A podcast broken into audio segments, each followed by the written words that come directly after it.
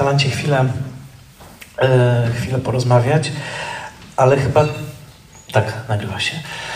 Ale chyba trochę nie wiem, jak zacząć. Może ktoś dzisiaj, może odwrócimy formułę i dzisiaj po prostu ktoś zacznie z sali. Ja na pewno zaraz coś powiem, ale muszę się trochę uspokoić.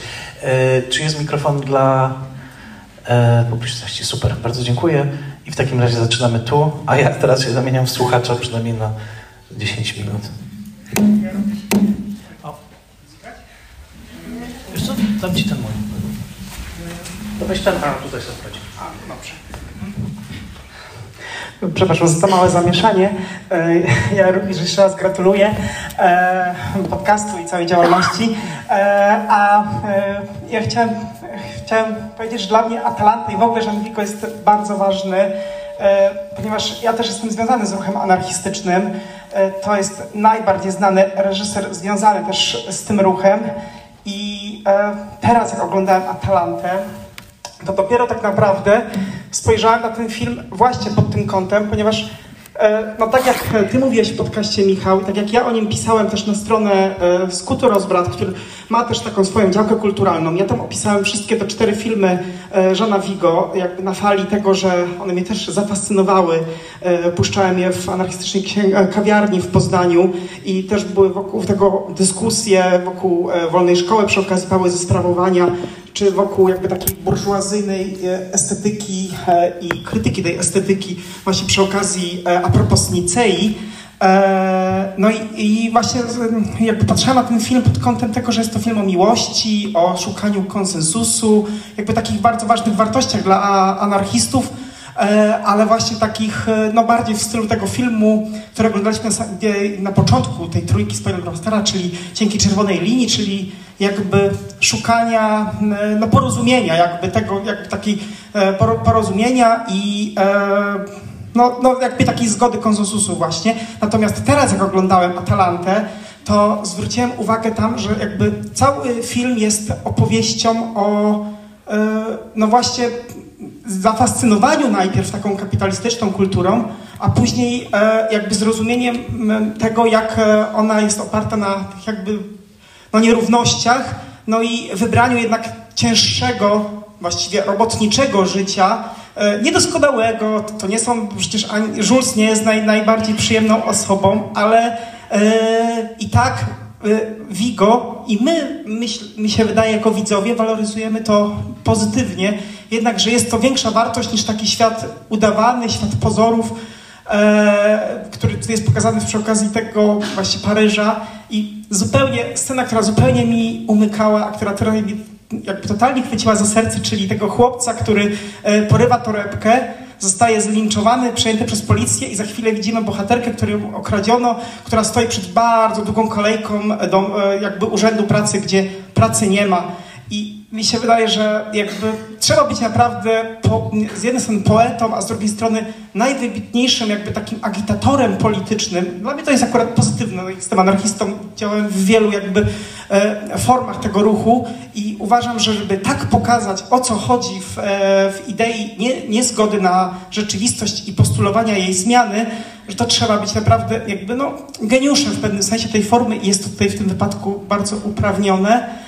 Y, no i jeszcze ostatnia rzecz, którą chcę powiedzieć, to, że, e, że, że uważam, że ten film jest sumą e, Żana Vigo, że tutaj jakby mamy i takie przenikania e, związane z apropos, jak było, jak było w apropos Nicei, czyli jakby z jednej strony taki migotliwy świat błyskotek, który jakby no, jest skontrastowany z biedą, a z drugiej strony mamy tutaj właśnie, to, mamy tą wodę, która była w filmie o Tarisie, E, no i wreszcie mamy, mamy, e, mamy młodych ludzi, małe dzieci, które szukają swojego, swojej autonomii, e, no i swego miejsca w tym świecie.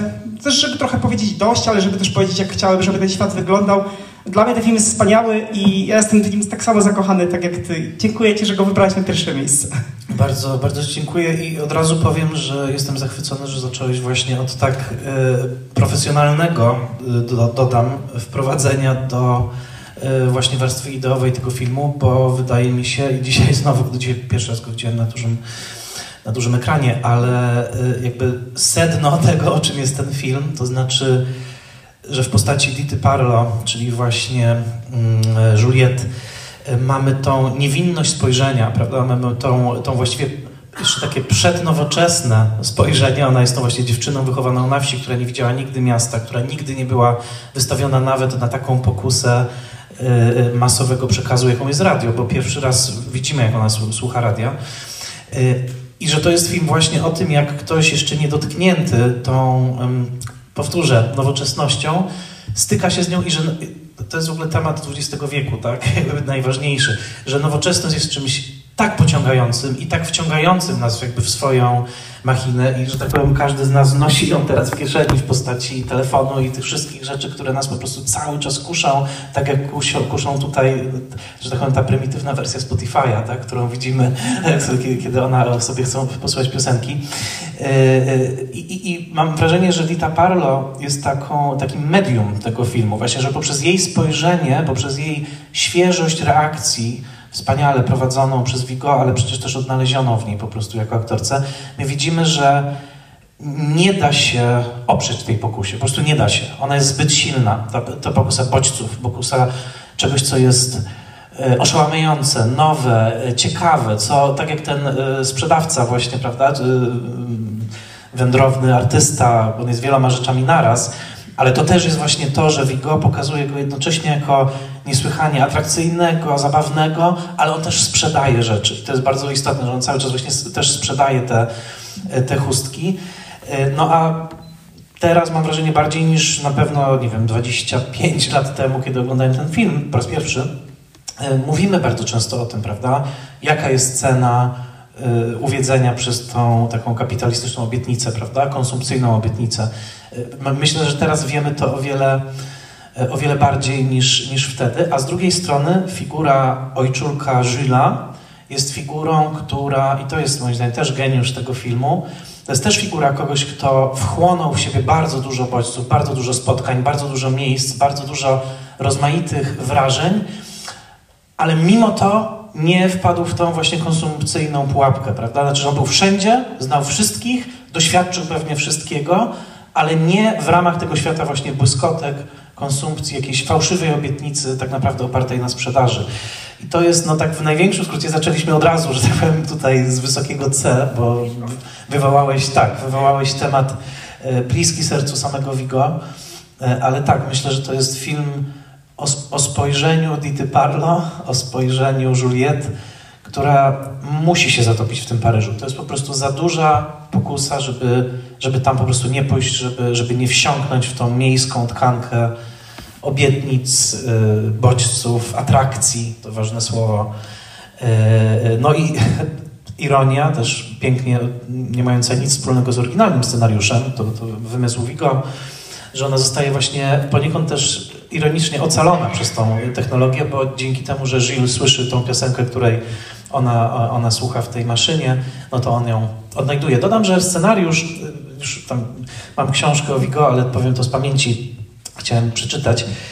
Scenariusz był, nie by, był czymś zupełnie innym. Był konwencjonalną, moralistyczną przypowiastką, żeby dać miarę, taką próbkę malutką tego, jaki to miał być film w zamyśle scenarzysty. Poszukiwanie Gila, to znaczy Gilles szukający Juliette w mieście, w, to miało tak wyglądać, że no ona oczywiście tam już była tak zagubiona w tej, w tej miejskiej dżungli. On w pewnym momencie, scena jest taka, że on wchodzi do y, jednego z kościołów i przygląda się dłoniom y, modlącej się dziewczyny i po tych dłoniach rozpoznaje, że to jest ona, patrzy na nią i tak naprawdę ją jakby y, zaciąga na tą łódkę, na barkę, gdzie ona tak naprawdę zostaje upokorzona przez Żana. Znaczy ona jest takie wyraźne napomnienie, tak, że jakby, że tutaj przekroczyłaś jakąś granicę i teraz, e, teraz wracasz e, tu, gdzie twoje miejsce, więc tak naprawdę była taka moralistyczna przypowieść o jakiejś właśnie transgresji dziewczyny, która potem wraca, e, młodej kobiety, która wraca do tego porządku życia na barce. Natomiast oczywiście w rękach Vigo to się stało czymś zupełnie, zupełnie innym. Zaraz powiem jeszcze o paru reżyserskich pomysłach, które naprawdę ten dosyć banalny tekst wywróciły do góry nogami, ale odbijam e, piłkę i może tak, tutaj Patrycja, później Andrzej i zaraz będziemy tę piłkę podawać my sobie sami. Ja chciałam zacząć patetycznie, bo wydaje mi się, że patos w pewnych momentach jest e, jak najbardziej usprawiedliwiona, tak jak dzisiaj. Myślę, że to jest, to jest dobry moment. Mnie ten film zawsze okrutnie wzrusza. I, um, I nie wiem dlaczego.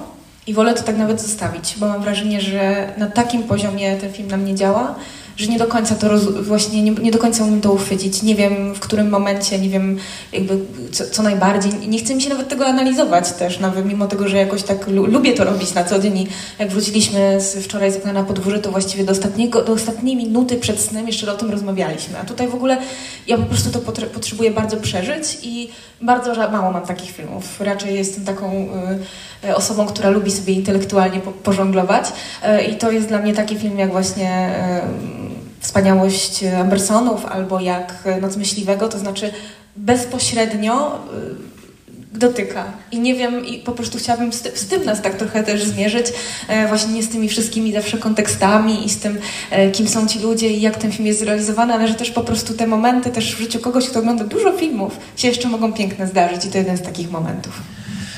Bardzo dziękuję. Myślę, że Wiko doceniłby tą zbitkę, okrutnie piękno. A yy, chcę tylko powiedzieć, że ciekawie też zostawiłeś właśnie z wspaniałością Ambersonów i Nocy Myśliwego, bo to wszystko są takie filmy pojedyncze. Tak? Nie ma drugiego takiego filmu jak Noc Myśliwego, nie ma drugiego takiego filmu jak Wspaniałość Ambersonów z wielu powodów.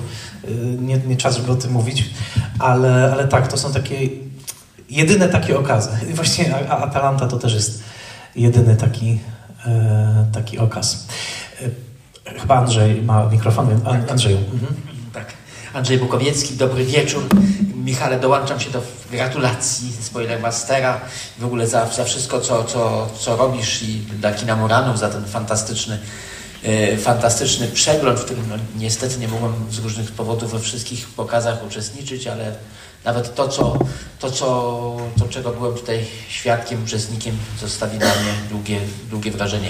Tak wszystko to, co Państwo powiedzieli, Pani Patrycja i Pani Ty, to wszystko jest prawda, to jest rzeczywiście taki jeden z tych okazów w filmie.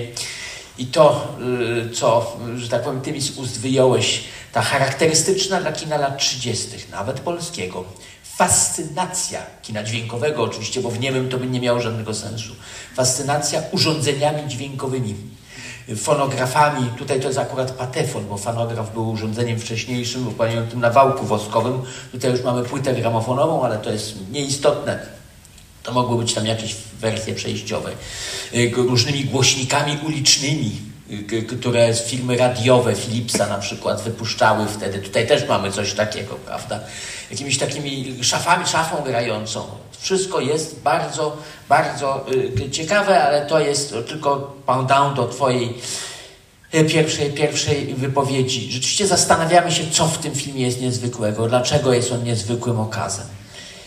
E, z jednej pierwsze wrażenie takie, jakie miałem już oglądając oczywiście dzisiaj ten film po raz trzeci czy czwarty, chociaż po raz pierwszy w tej cudownie zrekonstruowanej e, wersji, to jest taki, że on jest zaskakująco bli... Znaczy tak, najważniejsza rzecz, że to, co powiedziałeś przed filmem, że bardzo kameralna i prosta opowieść i z tej kameralnej, bardzo prostej opowieści, oczywiście dzięki talentowi Żana Vigo, wyrósł film niesłychanie wieloznaczny. Tu jest tyle tematów,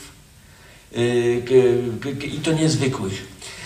I tak, z jednej strony jest to film zaskakująco bliski tej fali wielkiego kina francuskiego, tego czarnego romantyzmu, które pojawia się potem za sprawą de Viviera i Marcela Carnet, czyli ludzi za mgłą, bo mamy tutaj też port, prawda, barki, mgły i różne tego typu historie i takich pogubionych mm, ludzi, jakich grawali Jean Gabin czy właśnie Michel Simon w tych e, właśnie e, w, w, w, tych filmach, a z drugiej strony ten film jest jednak odbija od nich, jest można powiedzieć mniej melancholijny, mniej romantyczny, a jak na tamte czasy musiał być szokiem dla widowni poprzez swoją e, no, w pewnym sensie brutalność, bo tu jest przemocowość pokazana, poprzez pokazanie szaleństwa, kryzysu małżeńskiego, można prawda, powiedzieć.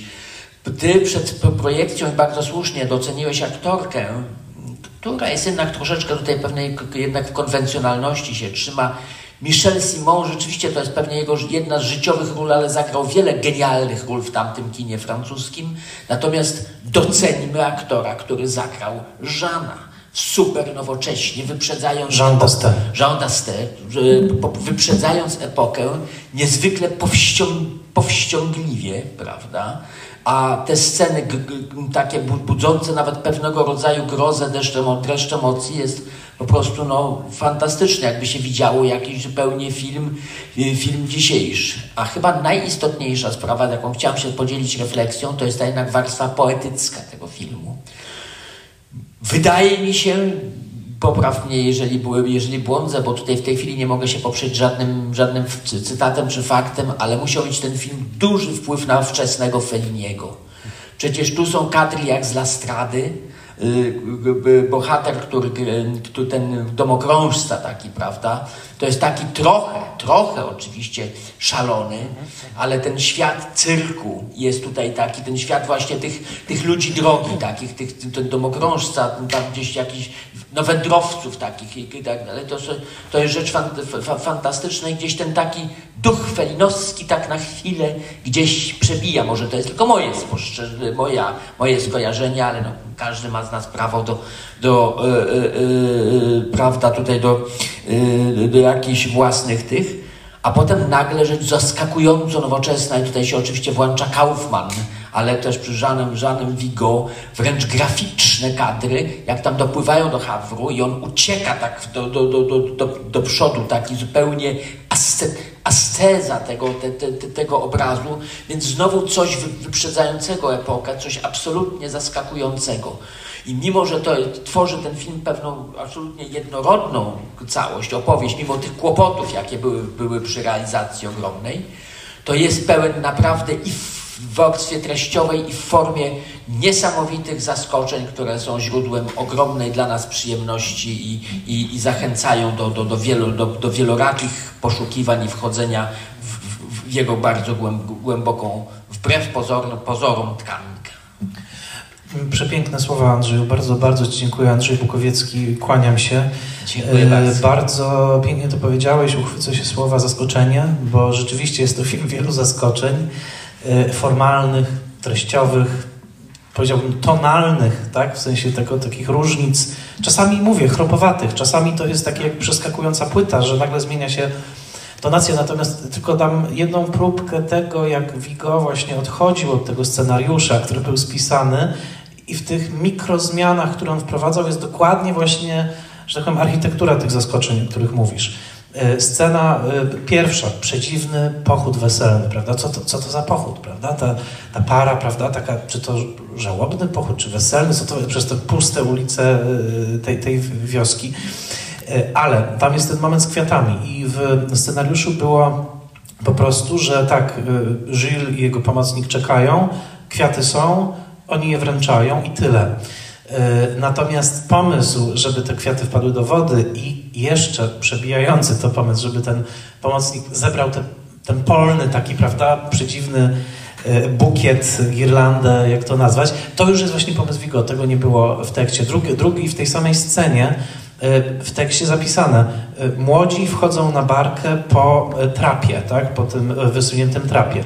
No tak, jest to, byłoby to wiarygodne, ale co on robi? On z tego rezygnuje i robi ten niesamowity moment, kiedy ona jest jakby przerzucona, prawda, na tym, na tym takim długim drągu. I to, to już od razu jest o jakiś niesamowity obraz, prawda? Ta Dita Parlo po prostu frunie na, na... I to są takie dwa krótkie przykłady, dodam z pierwszej de facto sceny tego filmu. A, mhm. Wiem, że jest to nazwane w tej książce o Vigo, którą ja mam, że jest to ujęcie lotnicze, aerial shot i tyle to jest. I wiem, że to było ostatnie zrealizowane ujęcie. Tyle i, i to było ostatnie zrealizowane ujęcie do, do filmu i rzeczywiście ono jest no, ostatnie też, e, też e, w filmie. Ale to tak tylko mówię, daję dwie próbki z pierwszej sceny, ale widać jak Vigo pracuje jakby z tym tekstem, który jest bardzo dosłowny, bardzo prosty, a on wymyśla te właśnie kolejne... Aha, i jeszcze, bo dzisiaj widziałem wspaniałe, słyszałem, wspaniałe reakcje na koty w tym filmie, tak? który jest około 10, to jest chyba najbardziej kociarski film z klasyki kina. Zaraz może Sebastian mnie poprawi, może jest jeszcze jakiś inny. Ale y, powiem tylko tyle i to jakby zakończy sprawę, jeżeli chodzi o Państwa stosunek do scenariusza, którego y, nikt z nas w całości nie czytał. Mianowicie w scenariuszu był pies. w scenariuszu był po prostu pies, a Vigo zmienił to właśnie na tą y, rodzinę y, kotów. Notabene na planie była obecna przedstawicielka Towarzystwa Ochrony nad Zwierzętami, co było dosyć pionierską wtedy no, praktyką. Michel Simon zresztą jest tutaj bardzo czuły dla tych kotów i z tego, z tej książki, którą mam też wynika, że on kilka tych kotów potem zaadoptował po, po filmie, więc aha, a ulubionym kotem, wiem już nawet ulubionym kotem Michela Simona był ten, który kiedy gramof, Patefon, gramofon gra, wymości, umościł się w, w, w, tubie tego, tego gramofonu, więc tak tylko a propos, ale znowu, w scenariuszu był po prostu piesek na barce, a tutaj jest cały wątek odrębny, tak? Jakby cały w ogóle no, taki budowanie tego świata poprzez właśnie obecność tych, e, tych kotów. Także to taka mała, mała próbka. E, wiem, że tam ktoś z tyłu się głosił, ale nie już teraz bym... Czy ktoś jeszcze chciał się podzielić? Proszę bardzo, pan, tak, z samego przodu. Jakby, proszę wysoko ręce, bo ja czasami nie jestem w stanie zobaczyć, a... Tak. Tu, tu, tu, tu, tu, tu, tu, tu, tu. Tak. Dziękuję. Oczywiście trochę zmienię refleksję. Zresztą pięknie pan Bukowiecki Andrzej powiedział o tym wątku y, czarnego romantyzmu, ale kiedy ja to oglądałem, to byłem, zastanowiło mnie właśnie, że jeżeli w pewnym momencie był zachwyt y, w moim dzieciństwie, młodości nad y, kinem Marcela Carne, bo to może wygląda paradoksalnie, ale właśnie tak jak mówiliśmy, że ta dziewczyna jest ze wsi i, i nagle nie zna tego miasta, to oczywiście w narracji politycznej jest, jacy my byliśmy nieszczęśliwi w tych latach gomukowskich, pierwszej dekady, tacy bardzo nieszczęśliwi, bo nie mamy tego kontaktu z, z kinem zachodnim. Oczywiście to była hipokryzja, bo Y, filmów radzieckich y, było najwięcej, a zaraz potem było kino amerykańskie. Jak się oglądało Cahiers de Cinema, to, to my się zachwycaliśmy, nasi mądrzy krytycy, czy Płażewski, czy Kamrzyński, czy Jerzy Teplic, to nie było się czego wstydzić. I ja pamiętam na przykład taki film Hotel du Nord. I jak ja patrzyłem na tą dziewczynę, no to przecież tu zobaczyłem tą wspólnotę. I, I, to jest ta pierwsza refleksja, że takie bardzo specyficzne, poetyckie kino Marcela Carnet i Prevosta z tą Annabellą, z tą Arletty, Juvet, to nagle ten film uradował mnie, że ten czarny romantyzm jest pewnego rodzaju stylem kina lat 30., bo przecież tam jeszcze mówiono o Duwivierze. Y, to, to jest ta, taka, y, taka jedna refleksja y, nad tym kinem. Dru, druga sprawa, że ja oglądałem Atalantę na seminarium doktorskim u Płażewskiego. No muszę powiedzieć, byłem samoświadomy, że ja już wszystko wiem o tym kij, ale nie wiem, co tu się stało. Czy ta magia dzisiaj, tego tygodnia, czy to, że on został dokomponowany, czy może to, co filozoficznie mówiąc, może miałem złe nastawienia, y, czyli pewną przedwiedzę, mówiąc takim językiem Gadamera, ale tu jak ona była tym dzieckiem, to ja się też w te dziecko zamieniłem i po prostu 80% rzeczy zauważyłem, które nie widziałem, a często dokrętki czy rekonstrukcje mnie tak nie zachwycały, ponieważ zawsze miałem wrażenie, że tam już to, co najważniejsze jest. A może to i ta rekonstrukcja była niezwykła. No, oczywiście chciałbym tą wersję, którą oglądałem w 82 czy 3 trzecim roku oczywiście poznać. A teraz taka krótsza refleksja. Tu przed naszym spotkaniem była młoda para, która, Gutek oczywiście, będziemy robić historię kina. I pojawiło się nazwisko Michaela Powella. Ja podskoczyłem. Nie wiem, czy nie będzie tego słynnego filmu y, Czerwone Czewiczki, gdzie przed śmiercią tak pięknie jeszcze w radiu kilka lat mówił Płażecki o, o tym arcydziele. I teraz powiem moje wyznanie wiary. Jeżeli się tu pojawi złodziej z Bagdadu z 40 roku, to szaleje.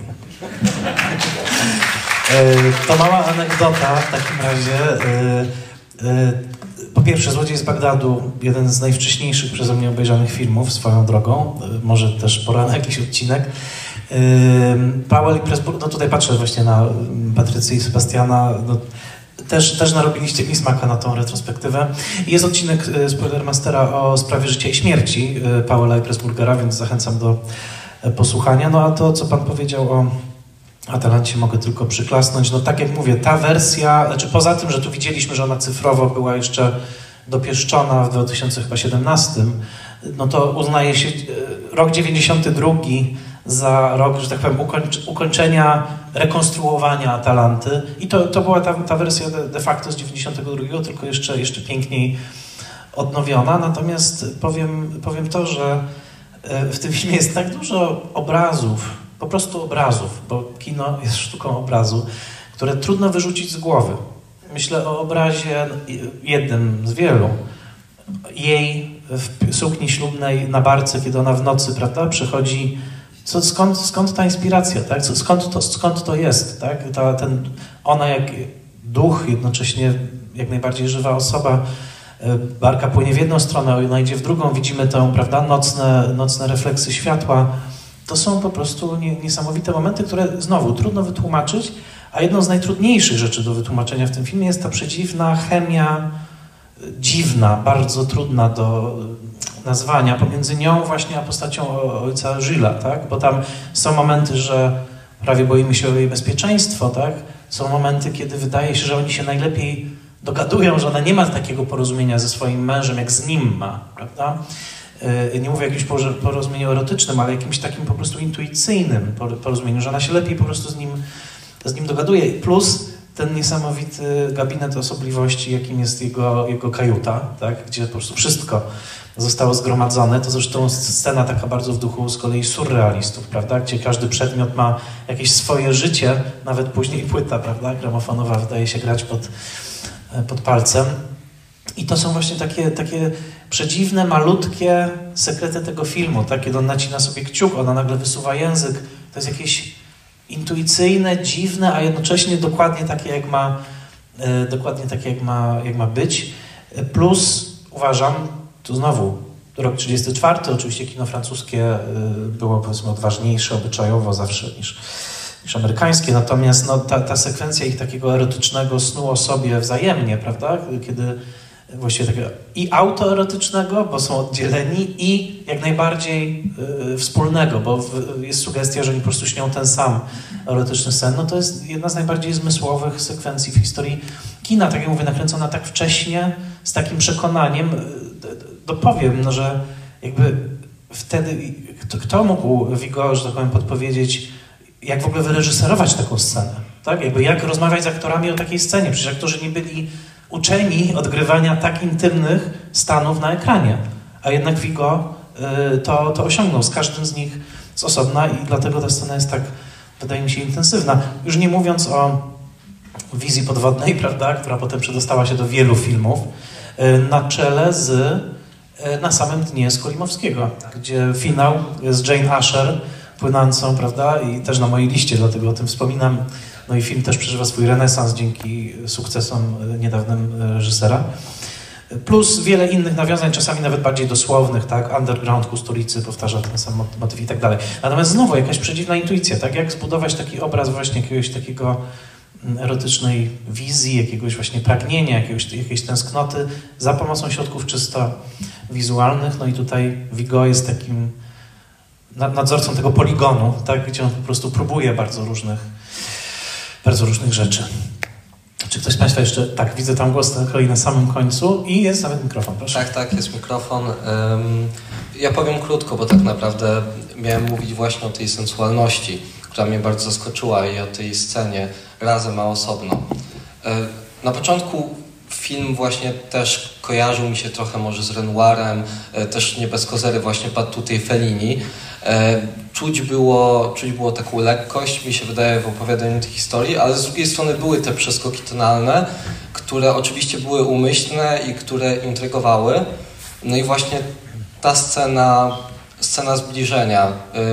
Jak, lubię ją tak nazywać, te, teraz trochę ukułem jakby to sformułowanie, bo według mnie, y, tak jak już to zresztą padło, bohaterowie z jednej strony są sami ze sobą, z drugiej strony widać bliskość i ogromną tęsknotę wobec siebie. I uważam, że jest to piękne i szczególnie fascynujące, że z tego filmu mi się wydaje jeszcze trochę bije energia kina niemego, że jest ten dynamiczny styl grania u aktorów, jest ta konwencjonalność i automatycznie przeskakujemy do tego łóżka, mamy bardzo kameralne ujęcie, gdzie tak naprawdę nic nie przeszkadza nam, żeby być sam na sam z tymi bohaterami i nic nie przeszkadza im być sam na sam ze sobą. E, to było dla mnie fascynujące i też skojarzyło mi się, to jest bardzo luźne skojarzenie, ale e, z Call Me By Your Name, jeżeli chodzi o taki nowszy przykład. Bo też wydaje mi się, że to jest film, w którym bohaterowie w jakiś sposób odkrywają siebie, bardzo indywidualnie, szczególnie Elio, no bo jest to jakaś forma dojrzewania. Myślę, że ci bohaterowie też w jakiś sposób seksualnie dopiero dojrzewają na, na naszych oczach. Fascynują się sobą jakby nawzajem e, i, i no wydaje mi się, że to wszystko, jakby to jest scena, która najmocniej zapadła mi w pamięci, szczególnie przez to, że jakby tak nagle zmieniła się ta tonacja i tak skutecznie wybrzmiała. Myślę, że każdy mógłby też podstawić jakiś tytuł właśnie kina głęboko zmysłowego, bo myślę, że Call Me By Your Name inny jeszcze tytuł, że no, kino, które dotyka tej sfery, zawsze gdzieś tam jest zadłużone właśnie, wydaje mi się, w tym, w tym filmie i w tej, w tej składni, którą Jean Vigo tutaj na naszych oczach trochę, mm, trochę wykuwał. Yy, no jeszcze, jeszcze przypomnę o tej milczącej postaci z kolei tego mm, pomocnika, prawda, który też jest bardzo fascynujący. Tak, on, on właściwie nic nie mówi przez cały film, a jednocześnie wszystko jest dokładnie tak jak... Tak, on jest obserwatorem, też jest trochę dzieckiem, prawda, I, i, też jakby przygląda się tej sytuacji. Natomiast dlaczego nie wspominam? Ponieważ w tej bliskości, zmysłowości to jedno, ale też oni tworzą jakąś taką przedziwną rodzinę na tym, na tym statku, prawda? I właśnie e, oni są tak jak poza, prawda, strukturami społeczeństwa, ale jeszcze o jednej scenie tutaj warto wspomnieć w ramach anarchizmu, że przecież ta brutalna scena w biurze pod koniec, kiedy sobie przypominamy, jakby, że oni też są podlegli, że tak powiem, jakiejś właśnie instytucji, prawda, szefowi, który tam wydaje te zezwolenia na, na te rejsy i tak dalej. To jest takie przypomnienie, że Atalanta, jakkolwiek byśmy chcieli o niej tak myśleć i jakkolwiek Vigo filmuje tą barkę w ten sposób, nie jest łodzią, która jest poza światem e, społecznych zależności, tylko ona też gdzieś nomen omen jest, że tak powiem, uwiązana do tych, e, do tych, tych tychże zależności, no, tak bym powiedział. E, proszę bardzo. E, jest, a tak? Tu jeszcze się zgłaszam. Dobrze, proszę i potem pan Jacek. Ja chciałem, tak mi się tak układa jakoś wszystko w całości dzisiaj, bo to jest ostatnie spotkanie z tej topki. I, I, tak widzę, że, że nie wiem, czy chcący, czy niechcący ułożyłeś sobie to w ten sposób, że bardzo wiele poprzednich filmów spotyka się w tym filmie, ale to dopiero teraz mi się to gdzieś E, gdzieś e, zauważyłem, bo z jednej strony to jest, e, to jest film, w którym jest właśnie dużo z kina niemego i myślę, że ciekawe jest to, że tu się spotykają i pewna taka, taka codzienność, która charakteryzuje ludzi w niedzielę, a jednocześnie jest to film formalnie ciekawy i taki pokazujący na przykład miasto, czy, czy pewne właśnie te urządzenia w taki sposób wcale nie tak daleki od człowieka z kamerą, gdzie jakby też jest pewna fascynacja technologią. Z drugiej strony to, co ty mówiłeś tutaj, że to jest fascynacja tym, co gra. E, I myślę, że takim filmem, w którym bardzo dużo dźwięku ciekawego był, e, w którym jest też fascynacja dźwiękiem, że ciągle coś gra, był wczorajszy film. E, bo to też jest coś, co mnie wczoraj jakoś tak uderzyło, być może przez to, że to w kinie było oglądane, że... Okno na podwórze, tak, dodajmy tak, dla słuchających. Że okno na podwórze tak bardzo jest przepełnione ciągłym dźwiękiem, który gdzieś skądś dochodzi i ten dźwięk też wpływa bardzo, bardzo, bardzo mocno. A z Lynchem na przykład, no to sam w odcinku mówiłeś o tym, jak bardzo ci się kojarzy konstrukcja fabularna e, Atalanty z, z dzikością serca e, i że gdzieś, gdzieś, gdzieś to podobieństwo jest. Natomiast e, jeszcze mi się musi ta Atalanta trochę po, po, poukładać w mojej głowie, bo ja ją pierwszy raz widziałem w kinie i mam wrażenie, że ją pierwszy raz widziałem tak naprawdę, bo ja ją widziałem tylko raz wcześniej na studiach z jakiegoś zjechanego VHS-u na Piłsudskiego w Krakowie. E, natomiast e, e, i, i pamiętam, że wtedy jakoś tak wiedziałem, że to jest ważny film, a on jakoś, miałem jakiś dystans do niego chyba z powodu, jednak czasami trzeba coś w dobrej jakości. I że jakoś tak też pewnie się człowiek spieszył gdzieś indziej i, i do niego później nie wracałem, ale sobie zdawałem sprawę ogromną, jak, jak ten film, jaka ogromna tradycja kina wypływa z tego filmu. Bo jednak ten film bardzo inspiruje innych twórców. Bo powiedziałeś o tym, że to jest ulubiony film wielu krytyków, ale to jest też ulubiony film wielu reż- reżyserów. E, I to myślę ma ogromne znaczenie, bo to czuć. E, I myślę, to co mnie się bardzo podoba, w, e, właśnie ten Fellini wczesny chociażby, że, że, że nawet jeśli nie, wiadomo, czy, czy na ile oni się, Fellini znał, e, zwłaszcza nie wiem, czy mógł znać jakąś taką wersję ostatecznie zmontowaną. E, No, jeszcze nie tą ostatecznie, no ale właśnie. tak, znał. Ale coś, coś jest bardzo, bardzo jest bliski ten temperament tego wczesnego Felliniego. Natomiast e, to, co dla mnie jest ciekawe w Atalancie, co ja bardzo lubię w kinie w ogóle, że ten film znosi taki podział na kino formalistyczne i kino realistyczne. E, Ja bardzo głęboko wierzę, że to się da w ogóle zrobić. To znaczy, że e, kino, które bardzo zwraca uwagę na swoją formę i bardzo jest takie przepełnione bogatą formą, nie musi być chłodne i nie musi być daleko od ludzi i może też chwytać ludzi w takiej zwykłości codziennej. E, I to się właśnie w Atalancie udaje. E, I mam wrażenie, że to się właśnie też udaje na przykład w niektórych, kilku dosłownie, ale się udaje też w niektórych filmach Wima Wendersa. E, I tak, skoro mówimy o też społeczności spoilermasterowej, to akurat po ostatnim Cannes e, i po tym, gdzie Wim Wenders dostał nic tego nizowego, znaczy jego film dostał nagrodę aktorską, on był bardzo dobrze przyjęty, e, to rozmawialiśmy z Wejko trochę o tym, że e, fajnie by było, żeby była w Polsce porządna retrospektywa Wendersa, jeszcze z nim samym być może by było fajnie.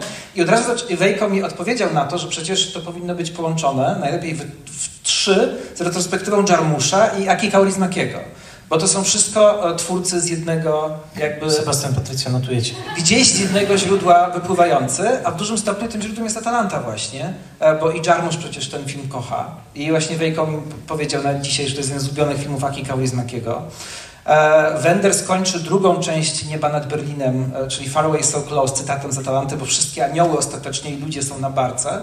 E, I to też z pewnością dla niego jest, e, jest ogromnie ważny film. A co jeszcze ciekawe, i Jarmusz, i Wenders, przecież ich połączyła, kiedy Jarmusz był młody e, i w ogóle został odkryty przez Wendersa, ich połączyła miłość do Yasujiro Ozu.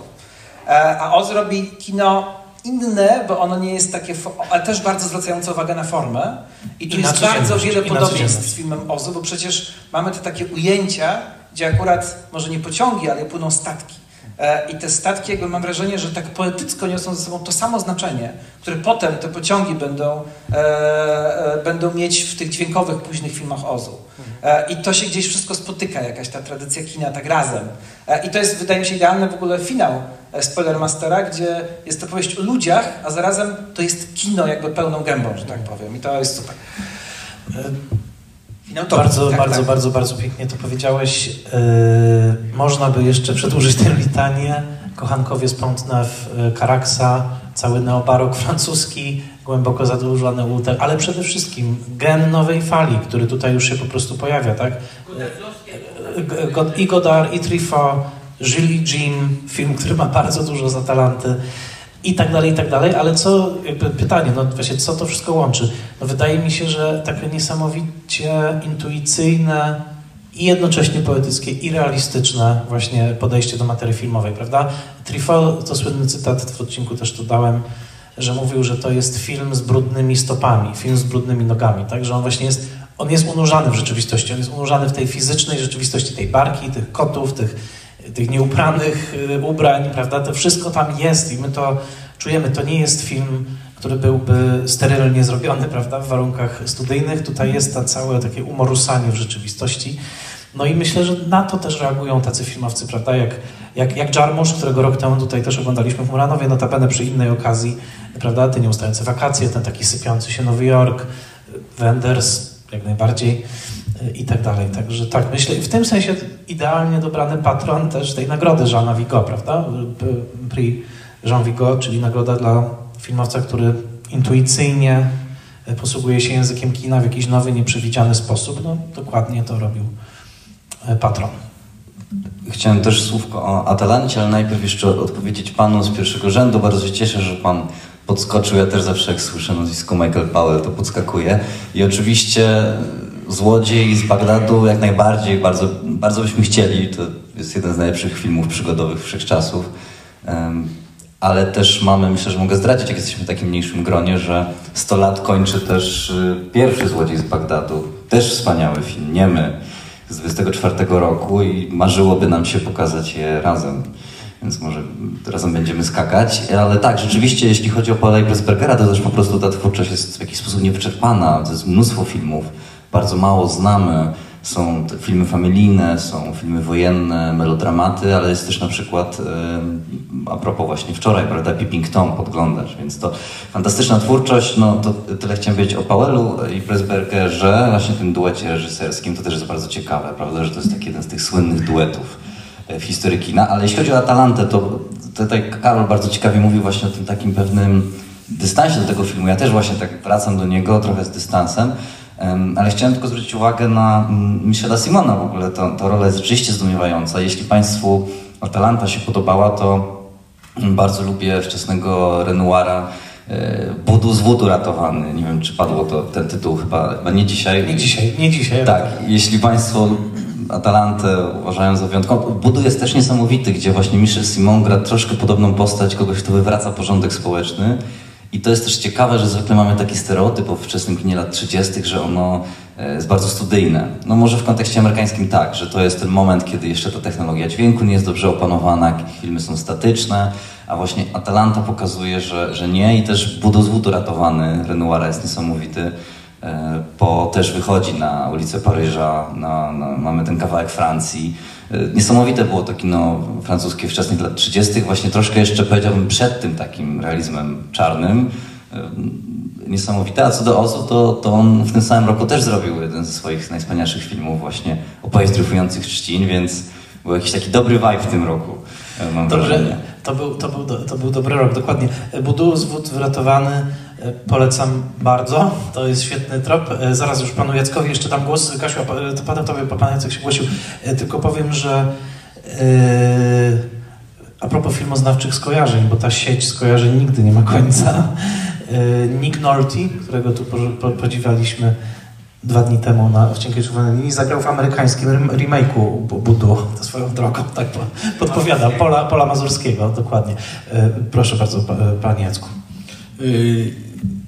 Ja raczej chciałem zadać pytanie, niż tutaj ferować jakieś wyroki, Y, ale mnie zainteresowało tutaj zdjęcie i chciałem spytać o y, wkład Borysa Kaufmana w koncepcję, bo widzę, że ten film jest dość eklektyczny, jeśli chodzi o stylistykę filmowania Y, i no jest, ja zwróciłem uwagę na takie ujęcia no właśnie, Julieta fotografowana z góry, y, te, to fantastyczne zdjęcie, y, kiedy y, właśnie główny bohater idzie ku wybrzeżu i to jest tak zgrafizowane. I to są takie sygnały jakby innej stylistyki, takiej bym powiedział, jest, że to jest jakiś bardzo silny koncept plastyczny, a z drugiej strony jest, czy chociażby to, to ta, ta Julieta idąca po barce na tle, na tle w ogóle fantastycznie fotografowane oczywiście morze. Ja jeszcze je- na jedną z, zwróciłem uwagę, nie wiem na ile to jest w ogóle y, uzasadniona. Y, Ja miałem takie wrażenie, jakbym kilka razy y, zobaczył, zwłaszcza w, w niektórych momentach tej roz, rozruby czy tej imprezy z tym sprzedawcą. Tak rzeczywiście jest ten Fellini, gdzieś tam e, się pojawia, e, z, no w ogóle cały ten sprzedawca jest bardzo z Felliniego, e, ale ja miałem takie wrażenie, jakbym zobaczył ujęcia z kina radzieckiego. I to e, można powiedzieć z takich socrealistycznych filmów, e, i tutaj się mówi o tym e, lewicowym czy anarchistycznym jakby rodowodzie Vigo. Ko, y, konkludując, to jest pytanie, czy, na ile y, ten film był takim poligonem y, dla debiutanta, który można powiedzieć, y, szuka różnego rodzaju intuicji i w pewnym sensie eksperymentuje, a na ile to jest wynik jakiś, e, no właśnie, dyskusji między reżyserem a operatorem? Mhm. Odpowiem, e, mam nadzieję, zwięźle. E, Może tak, podkreślę, że Vigo zrobił wszystkie swoje filmy z Kaufmanem, więc była to bliska współpraca, bardzo dobrze się rozumieli. A poszlaką tego, jak ważna to była współpraca i jak y, wspólnie dochodzili do pewnych rozwiązań, jest film A propos Nicei właśnie, który tutaj był wspomniany, czyli ten taki 15-minutowy portret rozwarstwienia klasowego Nicei, ale mówiąc to, spłycam ten film, bo on jest o bardzo wielu rzeczach i jest formalnie y, świetny. Mianowicie już tam mamy miks zdjęć dokumentalnych, niektórych nawet filmowanych z ukrytą kamerą, y, co jest wyraźne, y, nawet wbrew woli filmowanych bogaczy przechadzających się tym nicejskim bulwarem.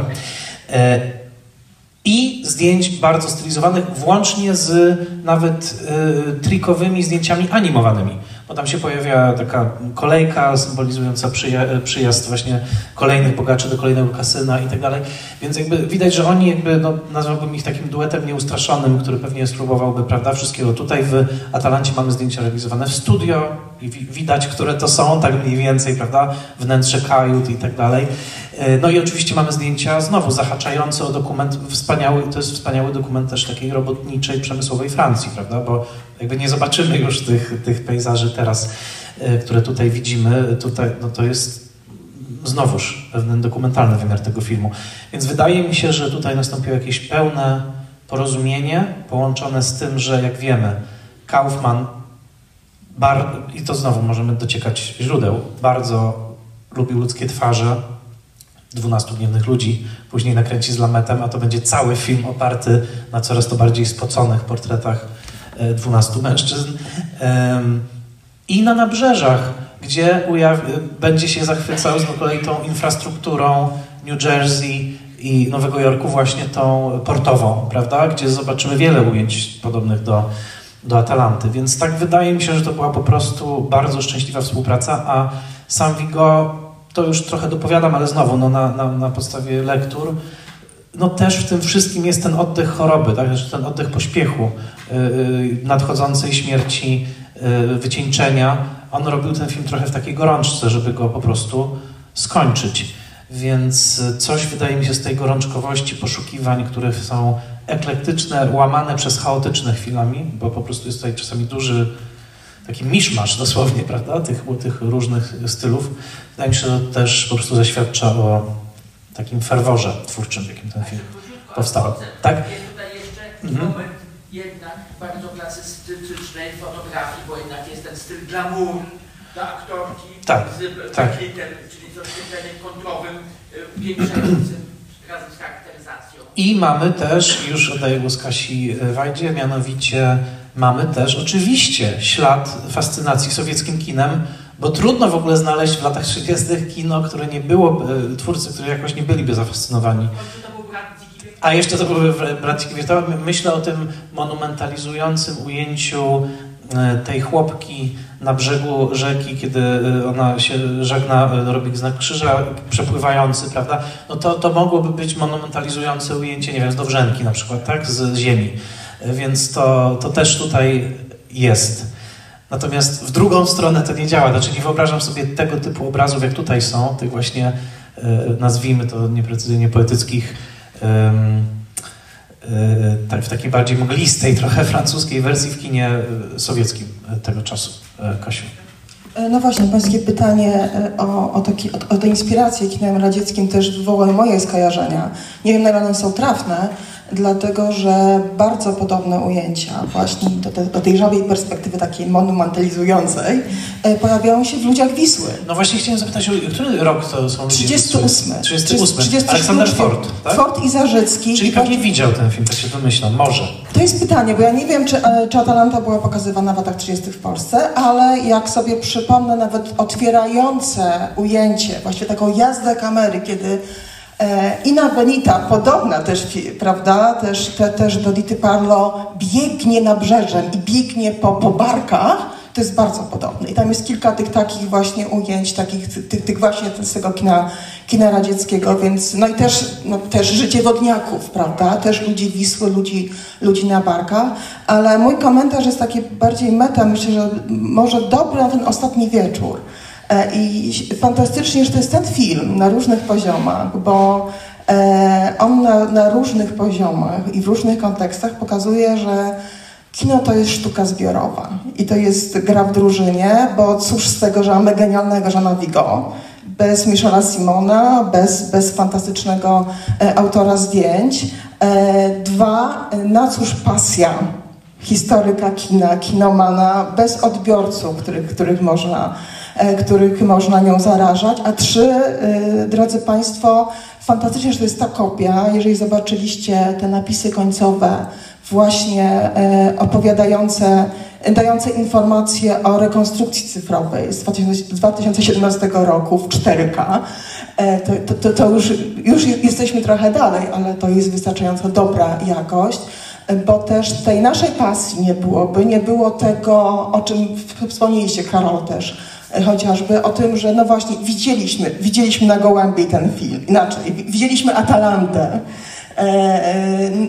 inną Atalantę, prawda? To, że odkrywamy dzisiaj ten film, to, że odkrywamy, że, to, że ta klasyka ma to drugie kinowe życie rzeczywiście, e, że my oglądamy te filmy inaczej, widzimy je być może po raz pierwszy tak naprawdę.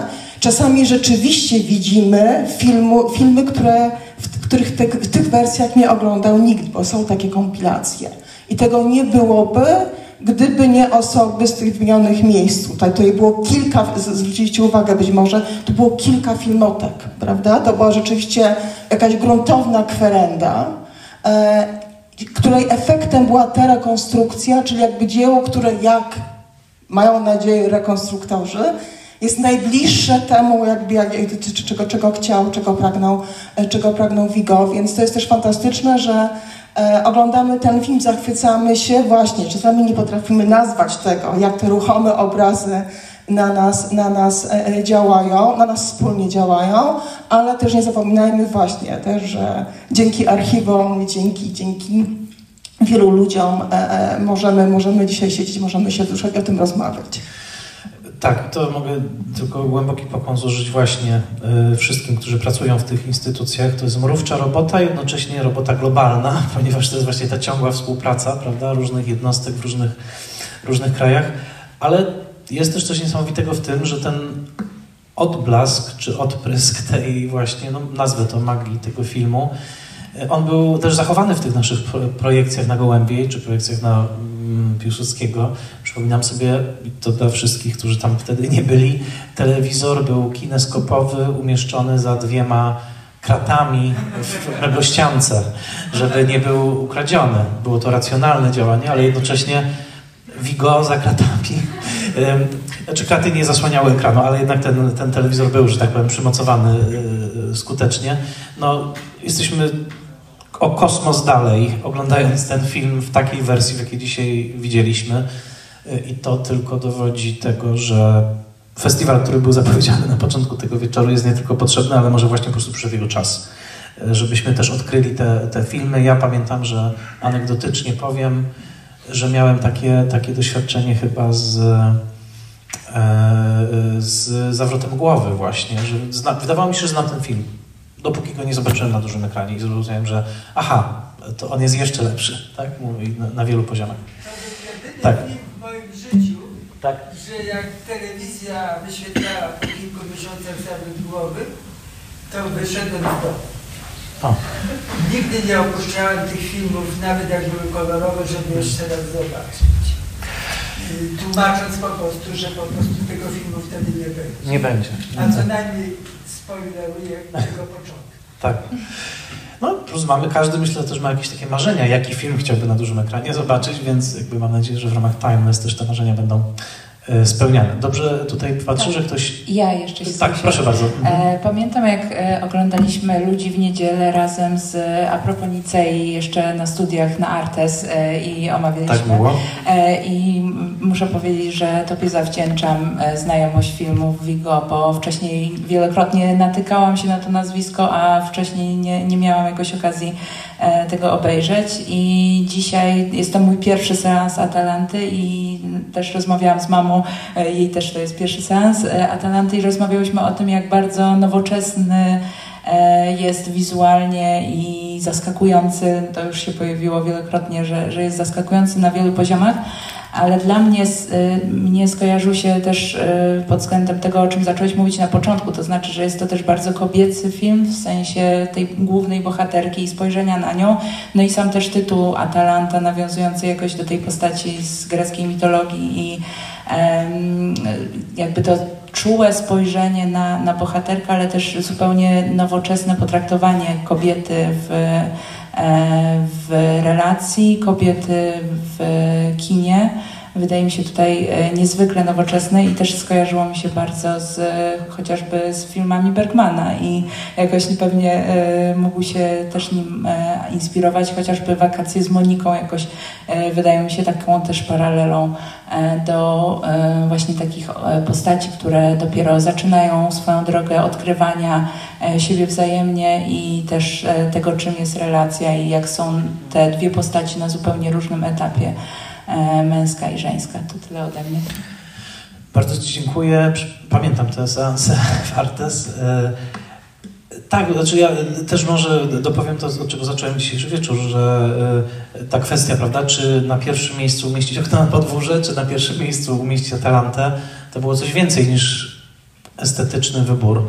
To była też trochę taki wybór, no, jakby takich dwóch wizji świata, bo i wizji też relacji, bo u Hitchcocka mamy, tak jak wczoraj mówiliśmy, prawda, pewien taki złośliwy, trochę cyniczny obraz, prawda, tej pary na końcu, prawda, aha, on ma dwie złamane nogi, tak, ona będzie czytała po swojemu te pisma, które chce i tak dalej. Natomiast tutaj to jest inaczej, bo ta relacja, ona właśnie nie rozgrywa się w tym ultra wysprzątanym mieszkanku e, na Greenwich Village wczoraj, tylko właśnie na, na tej barce, na tej barce z tymi, z tymi dziesięcioma kotami w nieprzy, bardziej nieprzewidywalnym świecie, a jednocześnie finał jest afirmatywny, mimo że, i to ważne, ten film pokazuje, że ja myślę, że to jest bardzo uniwersalne, ja, ja tak uważam, że my do końca nie rozumiemy naszych emocji. Tak? W sensie tak po prostu, że oni też są miotani nie tylko dlatego, że nie mają tego całego pojęciowego języka, tak, żeby nazwać swoje emocje, prawda, odczuwam gniew czy coś tam, tylko że oni po prostu nie wiedzą, co się im przydarza, tak. Teraz właśnie jest to spięcie, potem jest y, dobrze, teraz jest źle, y, pojawia się ta przemoc, pojawia się zerwanie jakieś, te, ale że oni nie... nie do, tak, agresja, depresja, tak, ten, tego, ten, taka katatonia wręcz, tak, ale że jest też cały czas w tej relacji coś, co ich ciągnie ku sobie, prawda? Właśnie ten podwójny sen, który jest tutaj pokazany. E, tak, oni cały czas, mimo tych wszystkich tak, spięć, tej, tej ambiwalencji, jednoczą się właśnie w tym finale, który jest finałem pokazując po prostu e, najbardziej mitologiczny obraz w historii, czyli e, rzekę, łódź, tak? To jesteśmy, nie wiem, w starożytnej Grecji, tak? Po prostu, która się mm, przez tą rzekę przedziera i płynie, i płynie, i płynie, no i jest jakiś taki obraz po prostu ludzkiego, ludzkiego losu, więc tak jak mówię, u Hitchcocka jest wszystko bardziej uporządkowane, film jest cudzysłów lepszy w sensie pełnej kontroli nad tym filmem, ale mi się wydaje, że ten jest cudzysłów lepszy w sensie takim, że po prostu wdziera się w niego ten żywioł życia, o czym powiedział też Karol wcześniej, prawda? Te, te właśnie brudne stopy, powiedzmy. To, to, tak. Halo? Halo? E, a kto mówi? A tutaj Robert, przepraszam. Halo, halo kto mówi? Dzień halo? dobry. Um, tak jak mówiłem, ja większość z tych filmów z tej dziesiątki widziałem pierwszy raz. Wczoraj pierwszy raz zobaczyłem Okno na podwórze w kinie. E, teraz Atalantę w kinie, pierwszy raz. E, więc e, też dla mnie doświadczenie kinowe jest takim bardzo przytłaczającym, w sensie, że na pewno muszę ten film jeszcze raz zobaczyć, więc ja się jeszcze trochę z tym filmem dotrę, przy czym absolutnie mnie zachwycił, tylko muszę więcej dla siebie z niego emocjonalnie wyciągnąć. Natomiast miałem, miałem kilka takich e, skojarzeń. Przede wszystkim ten film bardzo przyjemnie mnie łaskocze. E, I tak jak... E, to te koty. To te, te, koty, ale w ogóle tutaj te łaskotki się bardzo często pojawiają u, u, u tego e, ojczulka. E, I, i, i e, to, to było takie pierwsze skojarzenie, takie, że nie wiem, czy taki był zamysł, ale lubię takie filmy, które mnie, które mnie łaskoczą. Natomiast w kontekście tego Michela, no to on mi się skojarzył z taką, takim trochę Hermesem na emeryturze. W sensie, że on po prostu bardzo, w bardzo wielu miejscach bywał, korzystał z życia, był sybarytą. To jest ulubione słowo e, Sebastiana, przynajmniej było do niedawna, więc tak sobie od razu pomyślałem, że kurczę, tak, to jest, to jest, to jest ten typ człowieka. Był, ale już, już się tym nasycił i teraz już się dzieli tymi przeżyciami z innymi, e, z innymi osobami. I to jest taki człowiek, E, taki człowiek historia. Wczoraj oglądaliśmy różne historie w różnych oknach, a tutaj po prostu te wszystkie historie skumulowały się w jednym człowieku. I absolutnie fascynująca, fascynująca postać. A druga e, to jest ta, e, to jest ten, ten sprzedawca, cyrkowiec, nie wiem, nie wiem, jak uliczny artysta, który miał absolutnie takie giętkie ciało, takie ciało artysty. Po prostu ten człowiek potrafił się, wiem jak to powiedzieć,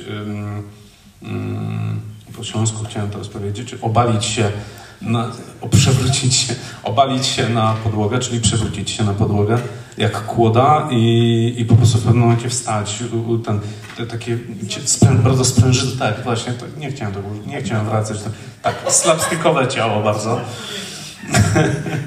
E, ale tak, jak najbardziej, więc, e, ten, więc mam takie strzępki, po prostu wyciągam, wyciągam na ciebie i z przyjemnością wrócę, wrócę do tego y, filmu jeszcze raz. To dopowiem, dopowiem, że są jeszcze co najmniej dwie okazje, żeby tą wersję zobaczyć. Znaczy, gdyby ktoś jeszcze raz chciał zobaczyć, to oczywiście we Wrocławiu za dwa tygodnie w niedzielę też seans w kinie Nowe Horyzonty, ale też na festiwalu Nowe Horyzonty, który będzie w lipcu, będzie też pokaz Atalanty pod patronem pod patronatem Spoilermastera, y, też moją obecnością, więc tak tylko mówię, że mo możecie też podawać informacje dalej, ewentualnie wrócić do, do filmu. Y, tak, on jest sybarytą zdecydowanie, ale mówię w czasie teraźniejszym, bo to nie jest tak, że on, jak powiedziałeś, się nasycił. Myślę, że on dalej jest, że tak powiem, przypomnę scenę wizyty u wróżki, więc y, tak, ale trop jest dobre. Ja przejąłem tak. bezprawnie mikrofon, więc powiem tylko szybko. E, że ta scena z e, tym domokrążco, cyrkowco, mm, człowiekiem renesansów e, w rozrywce jest rzeczywiście trochę slapstickowa, ale no, tam jest, to jest, są bracia Marx tak naprawdę. Zwłaszcza w momencie, w którym właściciel tego przybytku zakasuje rękawy, żeby pójść już go wyrzucić i tam jest rzeczywiście ta scena, w której ten domokrążca po prostu upada na plecy przed nim. To, no to są wszyscy bracia Marx w jednej osobie. Tak, i a bracia Marx to z kolei y, jeden kroczek dalej jesteśmy po prostu w wodewilu. I to jest jeszcze ten ślad wodewilowej kultury, który tu jeszcze jest obecny po prostu. My jesteśmy tak daleko od wodewilu, że nie wiemy w ogóle, co to jest, ale, tak, to, to jest właśnie ten, ten szalony świat w, slapsticku, humoru, rymowanki, kabaretu. Wcześniej zapomniałem powiedzieć, jest głupio, ale nie wiem, chyba już nie ma ich na sali, ale, ale byli y, pani Monika Wasowska i pan Grzegorz Wasowski z y, Fundacji Wasowskich. Y, a, a propos kabaretu starszych panów jeszcze chciałem powiedzieć. Chcę powiedzieć, że jeżeli są na sali jacyś patroni, patronki z małymi dziećmi, nie, nie, nie tutaj, tylko tak w ogóle, to mam kilka egzemplarzy książeczki dla dzieci, którą w latach 60. napisał właśnie Jerzy Wasowski. Ona jest pod patronatem Spoilermastera, więc tylko chciałem to powiedzieć. Zapraszam po, po rozmowie. Tak. Teraz ja chciałabym tak. powiedzieć o czymś, co widzę w tym filmie, mianowicie równość między płciami. Ja to troszkę widzę tak, że mamy tu młodą kobietę, która zostawia całe swoje życie po to, żeby ruszyć za mężem, żeby prać gacie jemu i kolegom na statku.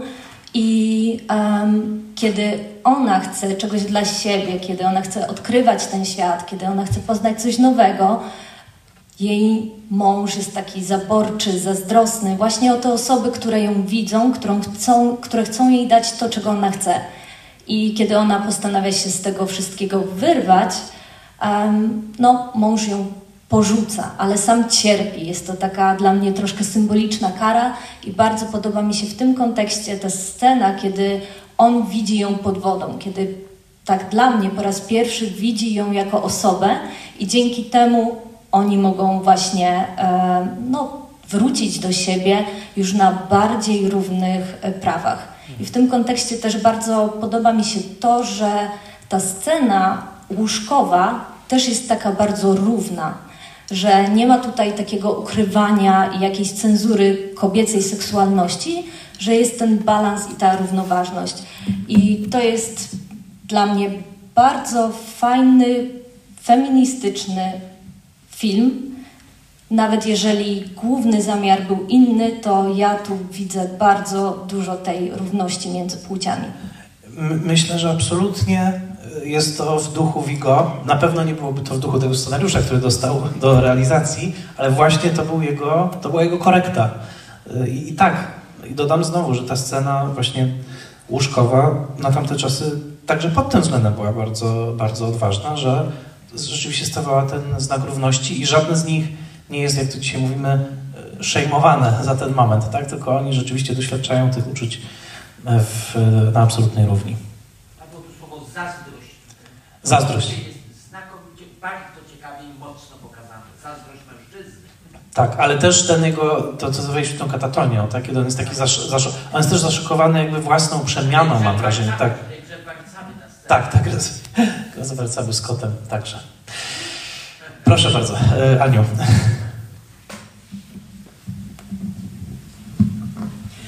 To jest e, również e, dla mnie pierwszy seans Atalanty i podobnie jak Robert będę musiała się troszkę z nią chyba jeszcze po, poukładać. Um, bardzo dużo kontekstów filmoznawczych pojawiło się w czasie naszej dzisiejszej rozmowy. Um, spraw związanych z wizualnością Atalanty. Ja chciałabym Ciebie, Michał, zapytać, co widzisz w tym filmie tak szczególnego międzyludzko? ludzko i międzyludzką. Przecież to jest film o relacjach. No, kino zawsze mówi o człowieku. I zostało mi w głowie pytanie, które zadałeś przed seansem, czyli kim jest ten człowiek? Kim jest ten ojczulek? Bo on jest taką postacią, jest i ojcowską, prawda? Ale takim tricksterem, błaznem, Także tak. i też bardzo taka specyficzna rodzina. To tam tak. jakoś tak mocno w głowie zostało. Mogę na to odpowiedzieć, znaczy odpowiadam intuicyjnie, ale co widzę w tym filmie, jeżeli chodzi o relacje, że najważniejsze relacje w naszym życiu są bardzo tajemnicze. Że nie do końca wiemy, dlaczego one się wydarzają, dlaczego są dla nas tak ważne, dlaczego zostają w nas na zawsze. Oni też tego nie rozumieją. Tak, jakby on, mówię, musi skoczyć z tej wody i zobaczyć tam jej obraz, żeby to, to co pani też powiedziała, że jest w tym coś niepoznawalnego. Dlaczego właśnie ta osoba jest dla nas tak ważna? Y, no, jest to poza racjonalnością. No i to, to, to chyba jest coś, co mnie w tym filmie bardzo, y, bardzo uwodzi. No tak, tyle, chyba tyle. Po prostu to jest dla mnie istotna sprawa. E, tak, ponieważ wybija... O, proszę bardzo. Wiemy, że wybija północ. Chyba już wybiła. Nie, jeszcze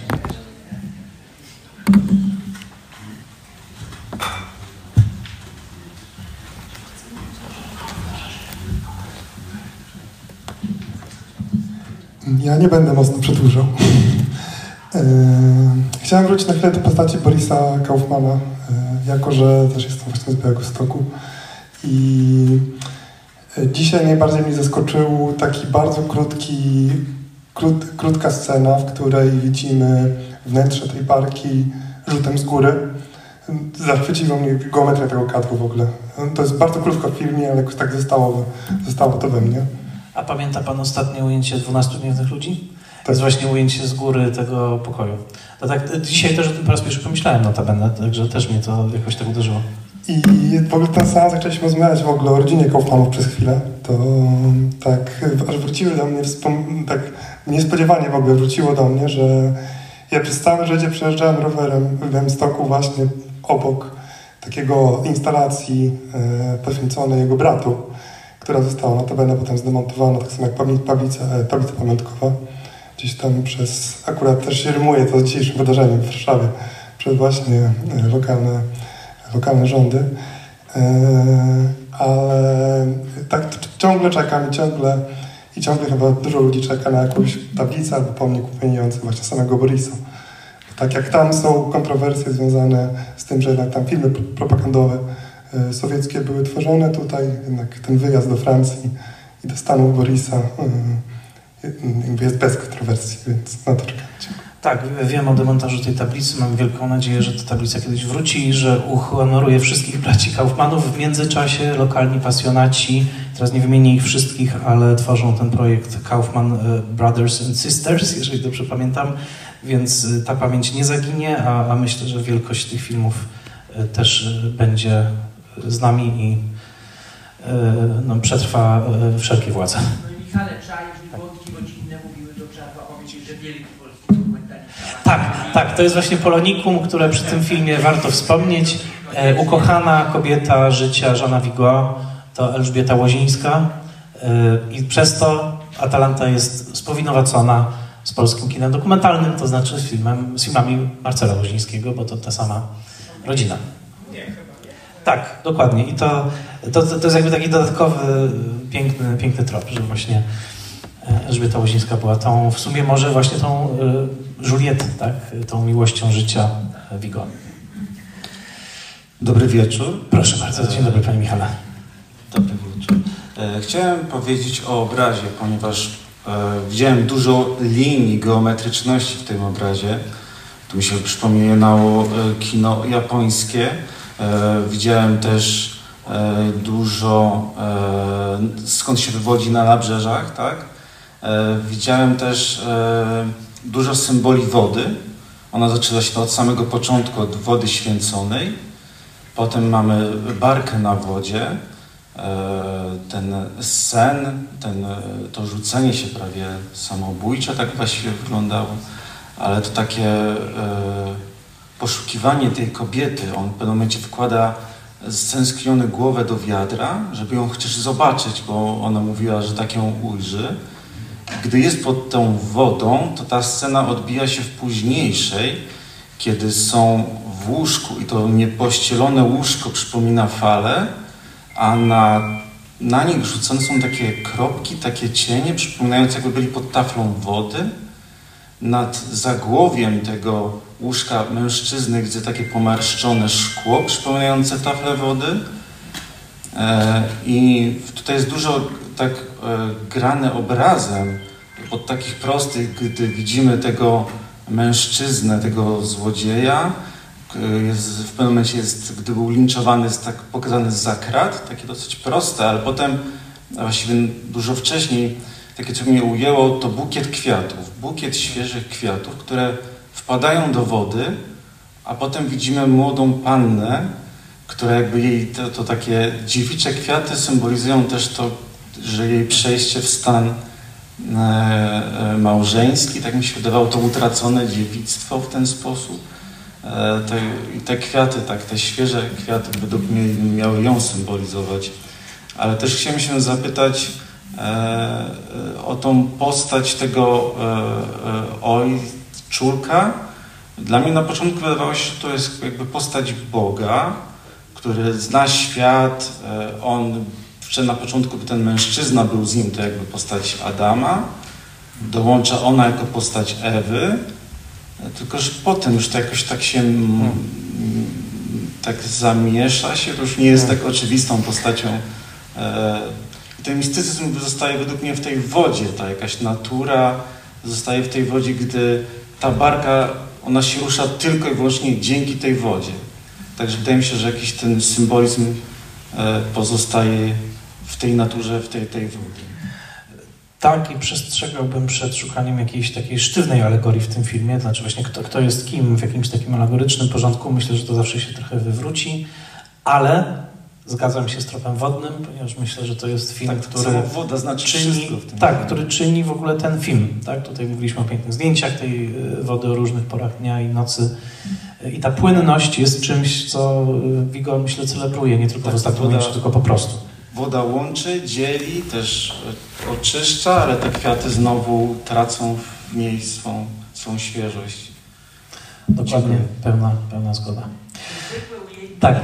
niezwykłe ujęcie, jak mamy e, ojczulka, tam przy jakiejś czynności w kajucie, na pierwszym planie lampę, no wtedy zapewne Tak. naftową ulicą. I ten hiperrealizm oświetleniowy, jeszcze przyglądałem, gdzie tutaj. Tak. Wygląda na to w prasie Berlington, że, że to świeci tylko tam ta lampa, która jednocześnie jest nie, nie mówiąc przepraszam za wy, wyrażenie slangowe operatorskie, nie przewalona na, na, Aha, na aha. pierwszym planie, tylko jest bardzo to ładnie zlikwidowane. Majstersztyk operatorski, nie mówiąc już o zdjęciach nocnych na barce, y, przy ówczesnym, to jest Night for Night niewątpliwie, czyli nocny naprawdę, przy ówczesnej czułości taśm i wysokiej kontrastowości, no, tyle czoła. Dziękuję za ten trop. E, Powoli kończąc, chcę dodać, że e, jeszcze jeden jest cud tych spotkań. Kończę z e, no, wieloma emocjami dzisiaj, bo w ogóle cały dzień dzisiejszy był dla mnie bardzo emocjonujący, a to jest jego piękny finał. Że te spotkania tutaj też były niesamowite z tego względu, i to bardzo mnie cieszyło i cieszy, że spotykali się na tej sali kinomani przynależący do różnych pokoleń miłośników kina. I tak jak widzę tutaj bardzo młodych kinomanów i moich studentów i studentki, którzy też na sali są obecni, e, z którymi też Vigo odkrywałem w różnych momentach.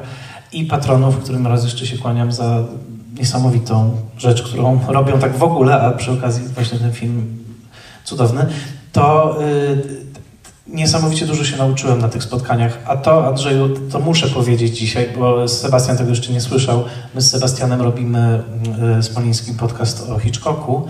Y, Pan Andrzej Bukowiecki, wspaniały y, znawca fotografii, dopatrzył się wczoraj w oknie na podwórze, bo- my zawsze wychwytujemy te wschodnioeuropejskie wątki. No i teraz bym ci rzucił wschodnioeuropejski wątek w oknie na podwórze, no co to mogłoby być?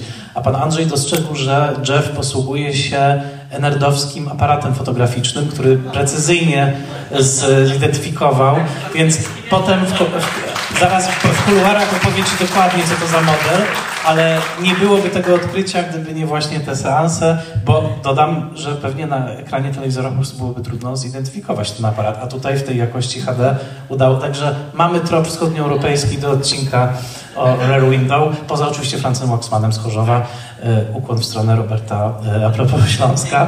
Tak, więc e, bardzo dziękuję za wszystkie te spotkania. Mam nadzieję, że to nie koniec, bo mam nadzieję, że wymyślimy coś jeszcze, co będzie kontynuowało tę samą misję tutaj w Muranowie, ale na ten moment ten sobie jest zamknięty.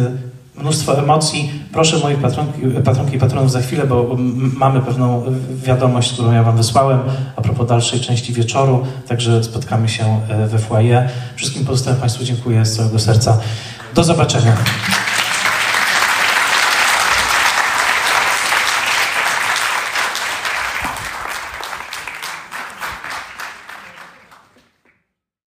E, Natomiast e, tak, no jestem bardzo ciekaw, e, jestem bardzo ciekaw Państwa wrażeń, e, refleksji, pierwszych reakcji. Myślę, że dla wielu to był pierwszy seans tego filmu, bo to nie jest film, który jest często pokazywany. Jest to też, no tak jak wspomniałem, film już sobie liczący prawie, prawie 90 lat. I film też, w którym, i zacznę od takiego dopowiedzenia, że mówi go bardzo świadomie w wielu momentach e, oddał hołd właśnie swojemu ojcu, owemu Miguelowi Almerejdzie. E,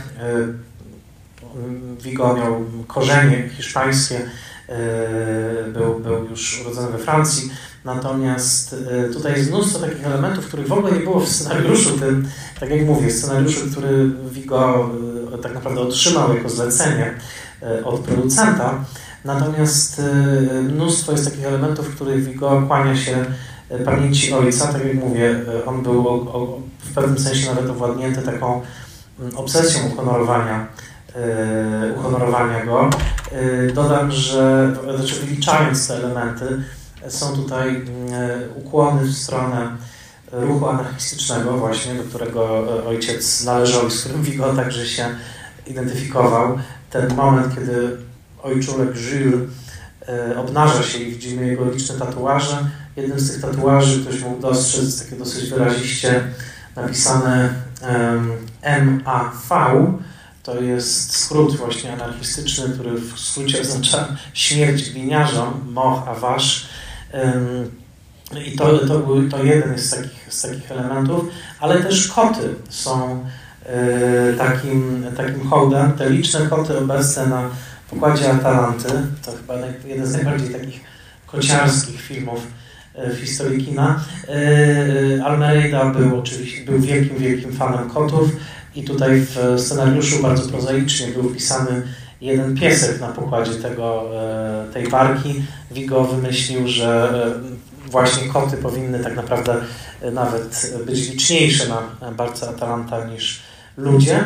I taka też interesująca ciekawostka, którą znalazłem, był to jeden chyba z pierwszych filmów, w których obecność e, zwierząt była bardzo, bardzo e, tak świadomie wprowadzana.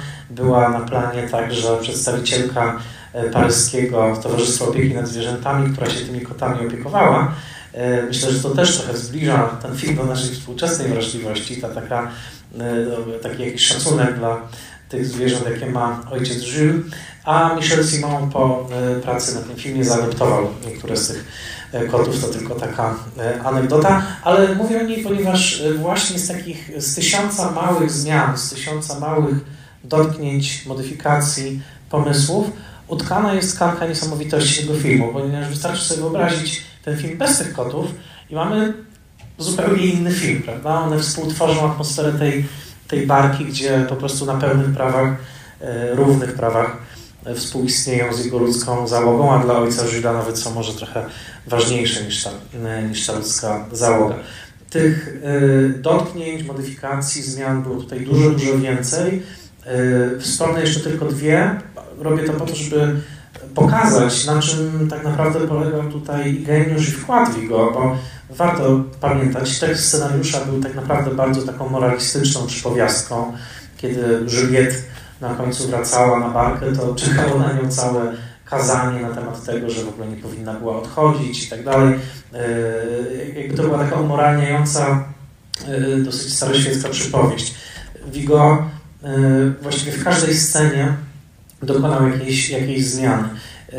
Jedna ze scen, takich, na które można wskazać, też żebyście Państwo zobaczyli, jak niewielkie pomysły potrafią tworzyć strukturę, tkankę, teksturę takiego filmu, to jest scena y, wesela. To jest scena tego przedziwnego, wiejskiego wesela, kiedy ta para idzie przez pola, przez, przez wiejskie drogi, żeby dotrzeć do, do Atalanty. W scenariuszu było mm, wyraźnie napisane, że znaczy była to bardzo prozaiczna, bardzo prosta scena, w której e, zostają wręczone kwiaty. E, pomysł Vigo, żeby te kwiaty wpadły do wody, żeby e, pomocnik ojca Żila zaczął zbierać te polne kwiaty, żeby pojawił się w tej niezwykłej Irlandzie. To wszystko są już pomysły Vigo na planie, włącznie z tym momentem, kiedy Juliette w bardzo charakterystyczny sposób zostaje przetransportowana na, na, na ten pokład Atalanty. W scenariuszu był prosty zapis, e, że Juliet i, i, e, jej mąż przechodzą po prostu pokładce na, e, na pokład. A tutaj właśnie z takiego prostego epizodu Vigo jest w stanie E, wykrzesać dużo ikonicznych obrazów, bo właśnie ten moment, kiedy ona tak wahadłowo e, wskakuje na pokład, to jest potem też jeden z częściej w ogóle reprodukowanych fotosów z tego filmu. Bardzo niezwykłych, bardzo, e, bardzo, bardzo pięknych. Nie było także sekwencji podwodnej, oczywiście to jest właściwie stało się takim emblematem tego filmu, ten właśnie moment, kiedy mąż widzi żonę pod, pod wodą.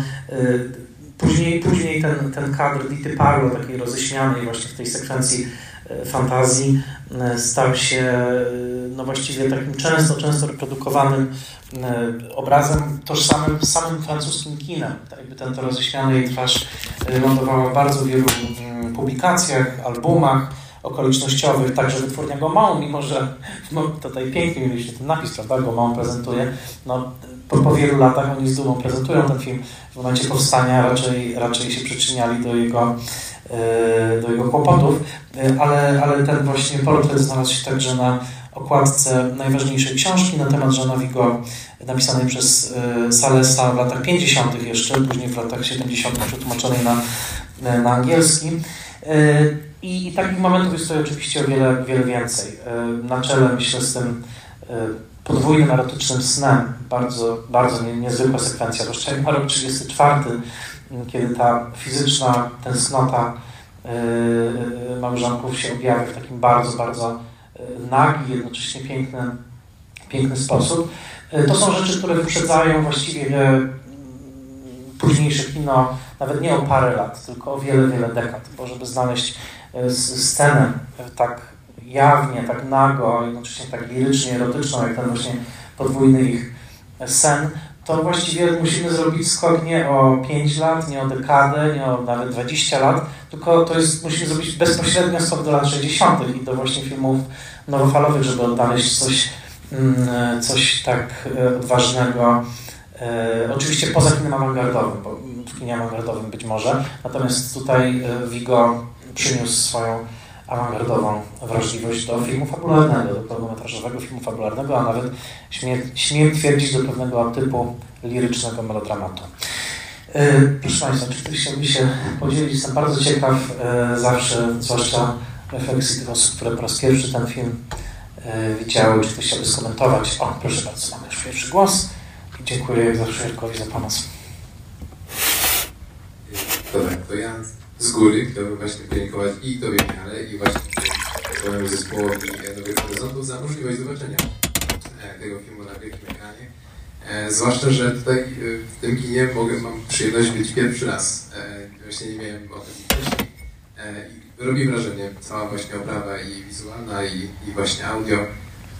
Zdecydowanie jest podkreślone to, że, że kino to jest właśnie to najwłaściwsze, taka najwłaściwsza instytucja, żeby takie, takiego typu filmu oglądać, e, można się spokojnie wczuć w, w rolę tych e, ludzi sprzed właśnie 90 lat, e, móc poczuć co oni mniej więcej właśnie oglądając ten film.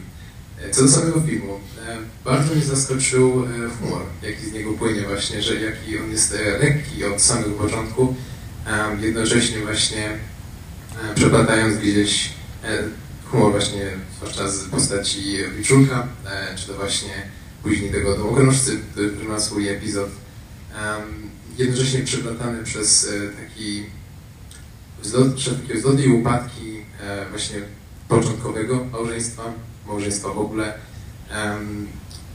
podkreślone przede wszystkim przez właśnie tę ostatnią sekwencję montażową, gdzie właśnie ten, ten zmysłowy sen podkreśla tak czy tak um, tęsknotę, mimo wszystko do siebie pałającą.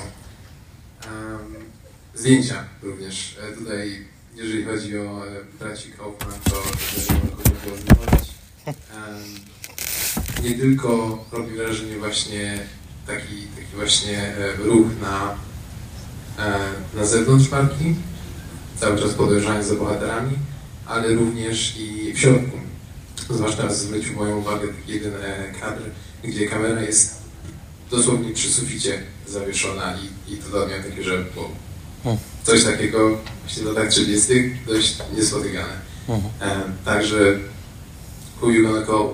Bracia Kaufman, tak. Kaufman i spółka. E, bardzo dziękuję, e, że, że to mówisz. Cieszę się też, że, że dotarłeś na ten na ten pokaz y, absolutny ukłon tutaj w stronę kina, bo ja naprawdę jestem, będę to powtarzał wielokrotnie jeszcze, że jestem pod ogromnym wrażeniem tych technicznych warunków. Ja, ja nie widziałem prostu tego filmu w tak krystalicznie wspaniałych warunkach do tej pory, więc tu się przyłączam. A co do Kaufmana, no oczywiście, zresztą w tej dziesiątce oczywiście ci, którzy chodzili, no to już e, jeżeli ktoś jest, kto chodzi na całość albo na większość, no to, to spotkaliście się już Państwo z braćmi Kaufmanami ponieważ e, Człowiek z kamerą oczywiście, też obecny na mojej dziesiątce, to jest film e, e, brat, jednego brata Kaufmana, czyli Dziki Wiertowa, kręcony przez drugiego brata Kaufmana, czyli Michaiła Kaufmana, a tutaj mamy Borysa Kaufmana, Także to jest absolutnie mm, genialny, y, że tak powiem, plan. Y, no i tak, te zdjęcia tutaj ogromnie dużo robią. Ja, ja akurat tak się złożyło, że niedawno sobie przypomniałem też na dużym ekranie, w dobrych warunkach, ale nie takich, 12, 12 pięknych ludzi, czyli właśnie ten słynny film, który Kaufman nakręci potem w Stanach z Sydneyem Lametem. I yy, ostatnie ujęcie 12 gniewnych ludzi to jest właśnie ujęcie z góry, kiedy widzimy tą salę obrad przysięgłych. Trochę tak jak tutaj właśnie tą kajutę, ale przypominam także, że Vigo i Kaufman to nie była ich pierwsza współpraca. Właściwie no, znaczy w tej niewielkiej filmografii to prawie wszystkie filmy Vigo nakręcił z Kaufmanem, z wyjątkiem tego filmu Talis, kiedy Kaufman nie był chwilowo dostępny. Yy, bardzo polecam y, wszystkim po y, powrocie do domu, a może nawet w drodze, y, żeby obejrzeć krótkometrażowy film, który 4 lata wcześniej Kaufman i Vigo nakręcili na ulicach Nicei, czyli film pod tytułem A propos Nicei. To jest 25-minutowy dokument, to za mało powiedziane, to jest film eksperymentalny, awangardowy, w którym po raz pierwszy ci dwaj, wtedy jeszcze młodsi, bo przypominam, no tutaj Vigo miał 28-29 lat, kiedy kręcił ten film, 29 lat w momencie śmierci, wtedy jeszcze byli młodsi, e, oni po prostu jak, jak, jak dzieci, i używam tego w pozytywnym sensie, tak jak użyłby tego Vigo, e, odkrywali możliwości kamery, możliwości montażu, możliwości tego, co można zrobić z obrazem, a propos Nicei, łączy się z tym filmem, bardzo namawiam do obejrzenia, tak jak mówię, to jest 20 parę minut, ponieważ jest to także film o mm, cudzysłów pokusach miasta. Tutaj e, Atalanta jest bardzo wyraźnie o tym, prawda? Juliet od początku, jako właśnie wychowana na wsi, e, ona odbiera te sygnały radiowe, marzy o tym, o tym mieście. Miasto się okazuje trochę koszmarem. Miasto było też w dużej mierze koszmarem dla e, Vigo, zwłaszcza nierówności obecne w tym mieście. Tutaj ta scena, yy, kiedy mężczyzna kradnie mm, torebkę Juliet, potem jest pobity przez tłum, yy, widzimy mężczyzn nagabujących ją na ulicy, widzimy bezrobocie, widzimy biedę. Yy, to wszystko są wyrazy tych nierówności, na które Vigo był bardzo mocno wyczulony. Nie powiedziałem jeszcze bardzo ważnej rzeczy, że w momencie ukończenia pały ze sprawowania, czyli tego średniometrażowego filmu, film natychmiast został zakazany we Francji. Właściwa premiera e, Pały ze sprawowania przychodzi dopiero w roku 1940, więc do tej wyliczanki powiedzmy zgryzot Vigo w momencie śmierci należy dodać, że, że Pała ze sprawowania wtedy jeszcze w ogóle nie była pokazywana, z wyjątkiem e, zamkniętych pokazów dla, dla garstki przyjaciół. Tam mamy sytuację, w której dochodzi do buntu uczniów w stosunku do nauczycieli i też tam, co ciekawe, mamy taką jedną figurę nauczyciela, który rozumie uczniów, który, który ma z nimi kontakt, który właśnie wykracza taki, jeżeli ktoś widział Stowarzyszenie Umarłych Poetów, to zawsze wydawało mi się, że był trochę film inspirowany Pałą ze sprawowania, bo tam też jest właśnie ten jeden nauczyciel, Robin Williams, który inaczej podchodzi do tej całej e, e, machiny. I tutaj kimś takim troszeczkę jest ten sprzedawca właśnie, ten sprzedawca, ten domokrążca, który w życie Juliet, nawet jeżeli bardzo przelotnie, wnosi rodzaj magii, oczarowania, czegoś niezwykłego. Taką figurą jest to rzeczywiście ojciec Jules, który, co ciekawe, wydaje się o wiele lepiej rozumieć i dogadywać się z Juliet od samego początku. Ich imiona są podobne, prawda? Juliet, ale o tym też zaraz pewnie, e, pewnie wspomnimy. Natomiast bardzo chciałem podkreślić, żeby, żeby właśnie to a propos Nicei tutaj zaistniało, bo tam Vigo i Kaufman, tutaj właśnie wspomniane te świetne zdjęcia, naprawdę niesamowicie w kilkunastu minutach pokazują takie ogromne kontrasty tego lazurowego wybrzeża, kasyn, luksusowych hoteli, ekskluzywnych kawiarni, bogaczy przechadzających się rano wzdłuż plaży i slumsy, dzielnice biedy, w której też jest mnóstwo kotów na ulicach, ale w której widzimy jakby dokładnie takie dwie twarze tego miasta. To to lazurowe wybrzeże zwrócone w stronę bogatych i y, lazurowe wybrzeże jakby od kuchni, od podszewki. I co bardzo charakterystyczne, to już kończę ten trend, bo, yy, ale on jest ważny, że pod koniec jest scena karnawału, kiedy przez ulicę Nicei przechodzą karnawałowi yy, świętujący ludzie i wtedy te dwa światy się trochę stapiają. To znaczy ten żywioł karnawału, żywioł też cielesny, yy, jakiejś takiej nieskrępowanej, wręcz erotycznej siły, on jakoś stapia ze sobą te dwa światy, na chwilę oczywiście. Yy, potem one się znowu rozłączają. Więc to tylko tak a propos geniuszu Kaufmana, to, to nie tylko w tym filmie, tylko to taka cała współpraca. Yy, zachęcam, yy, nie, chcę, nie chcę dominować, proszę bardzo, yy, tutaj z przodu.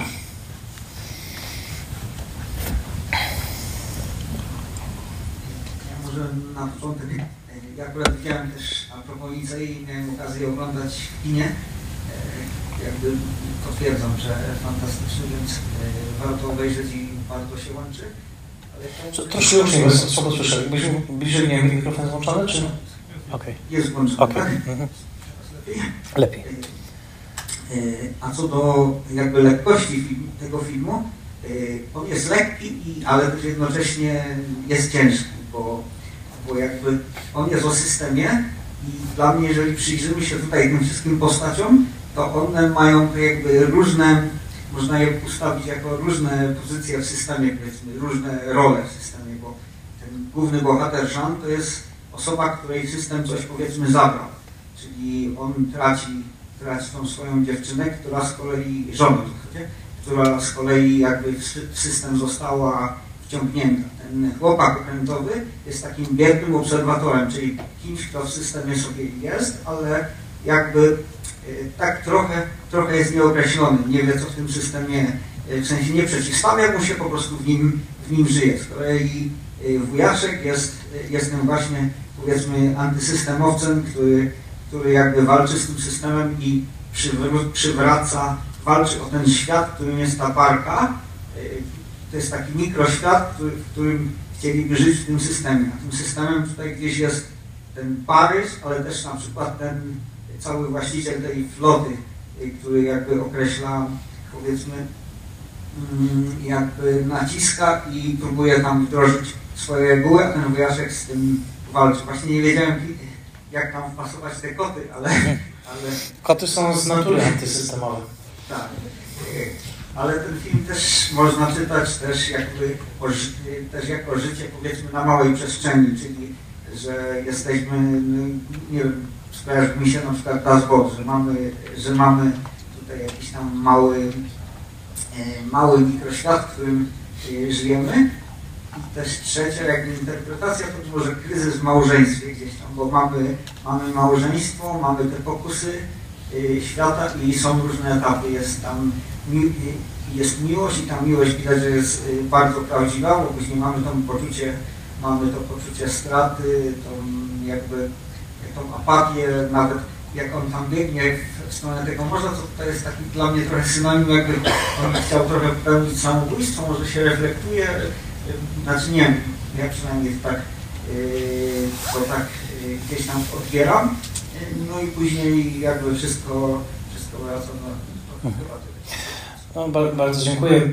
Myślę, że to czy dla Wigo na pewno, jakkolwiek to nazwiemy, władza, system, kapitan, cokolwiek. No Wigo był, był z natury i z y, DNA niemal po ojcu, właśnie takim z przekonaniem. Znaczy, pamięta, musimy pamiętać, że on naprawdę przeżył większość swojego życia w tym poczuciu, że, że władza zabiła ojca, mówiąc najkrócej. I jakby to, tak, to, to bardzo motywowało do, do i uczczenia pamięci ojca z jednej strony, z drugiej strony właśnie do kręcenia filmów, których, e, których tematem e, pozostaje wolność tak naprawdę, bo i e, pałac sprawowania, czyli ta najgorsza ocena, jaką system może wystawić tak, za niepo, niepodporządkowanie się mu i, i Atalanta są filmami przede wszystkim o wolności. Wydaje mi się, że to jest bardzo z jednej strony właśnie tak jak powiedziałeś, niby prosty, a jednocześnie skomplikowany film, bo myślę, że marzeniem Vigo jest to, żeby pokazać jakiś taki fragmencik przynajmniej rzeczywistości, w którym ludzie są wolni. I wydaje się, że ta, ta barka potencjalnie może być czymś takim, bo ona się wydaje właśnie poza światem, prawda? Ona jest, no właśnie, nieprzywiązana do miejsca, ona się przemieszcza, to jest ten mikrokosmos, to jest to jest ten świat trochę poza, na pewno dla Juliet on jest tym momentem wyrwania się z wioski. Na początku kobieta mówi, prawda, ona już tutaj nie wróci. Spędziła tu całe życie, więc dla Juliet to są takie pierwsze różne momenty. Z tym, że Vigo też bardzo dobrze wie, że no właśnie taka idealna wolność nie jest możliwa, bo na tej, na tej samej barce są też i okoliczności, i praca, i pojawia się przemoc, i pojawia się um, konflikt po prostu, konflikt, tak, gniew. Um, więc to jest, tak, no i teraz pytanie właśnie na końcu, każdy z nich na naszych oczach przeszło jakiś taki, takie brutalne zetknięcie z tym światem, w którym nie ma tej drugiej osoby. To jest jakby, że i mąż to przechodzi, co czy zapomniałem jego imienia, jak się nazywa w filmie? To, Jean, Jean tak, Jean Dastel, aktor, a, tak, w każdym razie, że on doświadcza świata bez niej i on w ogóle jest w takiej, takiej katatonii, szoku, tak, y, y, nie potrafi sobie poradzić z własnymi emocjami. Y, ona doświadcza świata bez niego mm, i też bez, bez tej mikrorodziny, tak, która tam jest. To jest też taki portret takiej niekonwencjonalnej rodziny, tak, którą oni tworzą. Zresztą postać ojca Żyla też jest taka, nie chcę przesadzić i powiedzieć, że jest queerowa, ale trochę jest queerowa, tak? Tam jest ten moment, kiedy mówi, że to jest moje zdjęcie w młodości, to jest żart, ale z drugiej strony on też jakby nie protestuje, kiedy ona mu zakłada tą sukienkę, tak? To jest takie bardzo e, płynne w jego, w jego przypadku, więc jej też brakuje tej niekonwencjonalnej rodziny, do, do której częścią się stała. E, z tymi kotami trochę jako właśnie współdomownikami. E, I ta scena bardzo też taka magiczna w zasadzie, to jest jak magiczna bajka, że ona w tej tęsknocie wybiera numer w, tym, w tej maszynie grającej, to w ogóle widzimy takie pierwotne, prawda, pierwsze wcielenie yy, Spotify'a powiedzmy, yy, że ona wybiera tą piosenkę, która jej się kojarzy właśnie najbardziej z tą barką, prawda, i jakby, że to jest taki, taki zew, taki, taki, taki głos, że ona by chciała do tego świata wrócić. No ale jak widzimy, to jest też taki delikatny na końcu, a jednocześnie duży znak zapytania. Bo co się wydarzy dalej, prawda?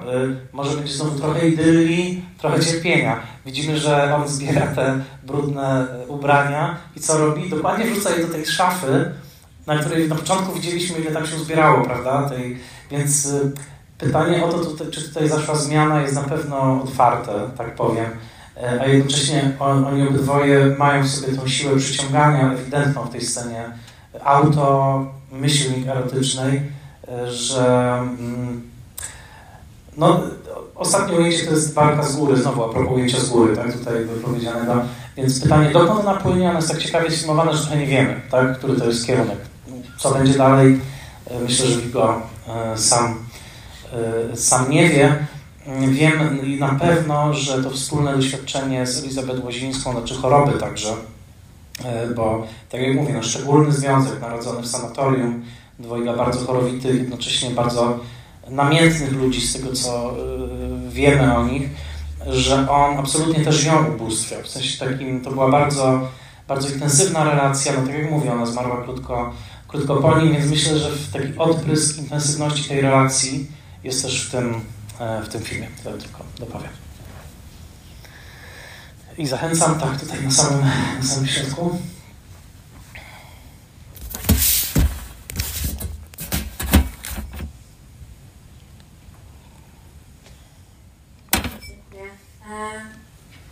Myślę, że e, każde doświadczenie filmowe znajduje się gdzieś pomiędzy mm, taką wirtualnością a imersją i ten film E, jakby przekroczył taką granicę, którą większość filmów e, nie potrafi przekroczyć, mm, takiej właśnie imersji. Wydaje mi się, że to jest dzięki zdjęciom i dzięki tym takim właśnie pojedynczym małym pomysłom, które, które są realizowane w tym filmie. Miałam po prostu często poczucie, że, że jest to coś, czego ja jestem jakby w środku tego filmu. Czego jakby to ma być to ma być zazwyczaj cel filmu właśnie 3D i tak dalej, ale, mm, ale one zwykle właśnie to 3D sprawia, że nie jesteśmy w stanie tego osiągnąć jeszcze bardziej, a tutaj film czarno-biały i, i francuski, i inny język i tak dalej. I po prostu miałam wrażenie, że jakbym tam trochę y, była. Może też przez to, że postać ojczulka strasznie przypomina mi mojej e, świętej pamięci dziadka. E, I e, no był po prostu taki sens, który, który jakby przekroczył taką granicę, której zazwyczaj nie jestem w stanie hmm. przekroczyć oglądając film. No, jeśli jest z nami Żana Vigo i, Kaufmana, to myślę, że się bardzo uśmiechają, bo no, to jest ogromny komplement pod adresem filmu, który ma 90 lat, jest czarno-biały, z dźwiękiem mono, prawda? A jednak no, zgadzam się, że, coś... I, I, tak też bym to lukował w dużej mierze w zdjęciach i w aktorach, bo, bo, bo myślę, że to, to jest też niezwykłe tutaj zestawienie tych aktorów. Na czele z Witą Parlo, moim zdaniem, bo też ona przychodzi z kina niemego, ona przede wszystkim grała w niemych niemieckich filmach, natomiast tutaj ona wnosi no, coś bardzo niezwykłego. Ja bardzo lubię tą scenę, kiedy oni sobie na początku e, szepczą na ucho coś. I to jest też ważne, że my tego nie słyszymy, na długo przed Sofią Kopolą, że tak powiem, e, Lost in Translation, mamy scenę, w której on mówi coś jej na ucho, ona coś jemu mówi na ucho, widzimy to taką szczerą radość, naprawdę wylewającą się e, z niej głównie, bo widzimy emfaz. E, no są to dla mnie takie magiczne, magiczne momenty. Swoją drogą warto znaleźć wywiady ze starszą Witą Parlo, bo ona, ona dożyła sędziwego wieku i są takie wywiady na YouTubie i muszę powiedzieć, że jeden z bardziej wzruszających momentów, chyba nawet dosyć wczesnego YouTube'a dla mnie, kiedy tak dopiero odkrywaliśmy te archiwa, tam, które można znaleźć, to było kiedy znalazłem właśnie wywiad ze starszą Ditą Parlo i to jest niesamowite, bo dokładnie ten sam uśmiech rozświetla jej tą starszą twarz. To jest naprawdę magiczne. Polecam, może nawet dzisiaj wstawię na, na, na Spoilermastera yy, Facebooka, bo, bo jest to przepiękne, jak ona się uśmiecha tym samym yy, uśmiechem, jako już yy, starsza pani. Ja zachęcam i dziękuję. Pan, blisko, o Pan pamiętam. Dzięki. Miałem taką myśl w trakcie seansu, że ten film powinien być pokazywany w zestawie z innym starym dziełem, mianowicie z Wschodem Słońca. A, tak, tak. Bo tu jest naprawdę tak dużo związków i się zastanawiam, czy yy, czy jest jakiś właśnie faktyczny związek między tymi dwoma filmami, nie wiem, mhm. go powiedzieć, gdzie on jest właśnie fanem niemieckiego ekspresjonizmu, tak, bo to właśnie było też e, w sumie największym plusem tego filmu, Atlanty, to właśnie był ten ekspresjonizm końcowy w częściach filmu. I zastanawiam się, czy jest jakiś faktycznie związek e, między Vigo a tym niemieckim ekspresjonizmem, jakieś inspiracje, czy po prostu kopiuje styl? -huh, uh -huh. E, tak, też w tej książce Salesza swoją drogą jest e, nawet wypisane dosyć szczegółowo, jakie filmy Vigo programował w, w kinie, które, znaczy nie w kinie, które prowadził, tylko w tym DKF-ie, który dosyć był taki e, powiedzmy latający, jeśli chodzi o, o miejsca. E, akurat nie jest mowa o Murnale, ale powiem tak, Wschód Słońca miał tak ogromną reputację wtedy, że jestem przekonany, że on ten film, że on ten film widział. To naprawdę był jeden no, z najbardziej czczonych wtedy filmów w ogóle. E, on bardzo był zafascynowany kinem e, sowieckim z jednej strony, no stąd ten Kaufman. E, z drugiej strony mm, też bardzo podziwiał francuskich twórców na czele z reżyserką Germaine Dulac, o której też warto pamiętać, taką właściwie kluczową reżyserką wczesnego kina francuskiego, E, kojarzoną z tym nurtem impresjonizmu filmowego. Swoją drogą, że Mendilac bardzo mu pomogła, to już e, na poziomie osobistym e, w jego, w jego karierze. I także wiem, że był dużym fanem filmów von Stroheima, czego odprysk jest trochę w, w tym a propos, a propos Nicei. Ale tak, jest coś bardzo ekspresjonistycznego w. No, no wystarczy spojrzeć na to ujęcie, które naprawdę trudno w ogóle by było dzisiaj też powtórzyć E, jeśli chodzi o jego teksturę, e, oświetlenie. Myślę o tym ujęciu, kiedy Juliet idzie wzdłuż barki, prawda, w, w, w sukni ślubnej na początku, prawda, już zapadł zmierzch, widzimy taki no, niesamowity, on jest trochę jak duch. To są momenty, które myślę, że też by się spodobały e, ekspresjonistom, więc jestem przekonany, że on też Murnała znał. A propos tej imersji, to co Pani wspomniała, to też właśnie te obrazy, mm, one, to jest niesamowite, jak, na to chciałem zwrócić uwagę, jak w tym filmie przeplata się warstwa niemal dokumentalna, taka zgrzebna, prawda, widzimy duży kawałek tej takiej industrialnej Francji, tak, przemysłu fabryk, tych barek, tego wszystkiego. I to są zdjęcia o ogromnym walorze dokumentalnym, po prostu kręcone w miejscach, które rzeczywiście tak wyglądały. I jest taka sinusoida w tym filmie, że jeden obraz jest dokumentalny, a drugi obraz jest całkowicie poetycki. Że w obrębie jednego filmu mamy i kawałek prawdy o pewnej grupie społecznej, właśnie tych flisaków powiedzmy, tak, czy jak nazwać, którzy po prostu w ten sposób żyli, a z drugiej strony co chwilę mamy jakiś obraz, który pochodzi z porządku bardzo poetyckiego, więc y, myślę, że Vigo i Murnau y, by się dogadali, no z wyjątkiem tego, że mm, Murnau umierał przed, przed Vigo w wypadku, wypadku samochodowym. Natomiast w tej książce, też tylko dodam, jest zabawna e, anegdota o spotkaniu Vigo z Chaplinem, bo też bardzo Chaplina podziwiał, ale tutaj bariera językowa okazała się bardzo duża i doszło do takiego spotkania w Nicei w 1931 roku właśnie, że Vigo rozmawiał z Chaplinem, ale podobno znaczy rozmawiał, to za dużo powiedziane, że bardzo dużo chciał mu powiedzieć, ale Chaplin tylko potakiwał, uśmiechnął się i dał mu zdjęcie z autografem, e, bo zrozumiał, że jakiś bardzo miły Francuz po prostu mówi mu, że lubi jego,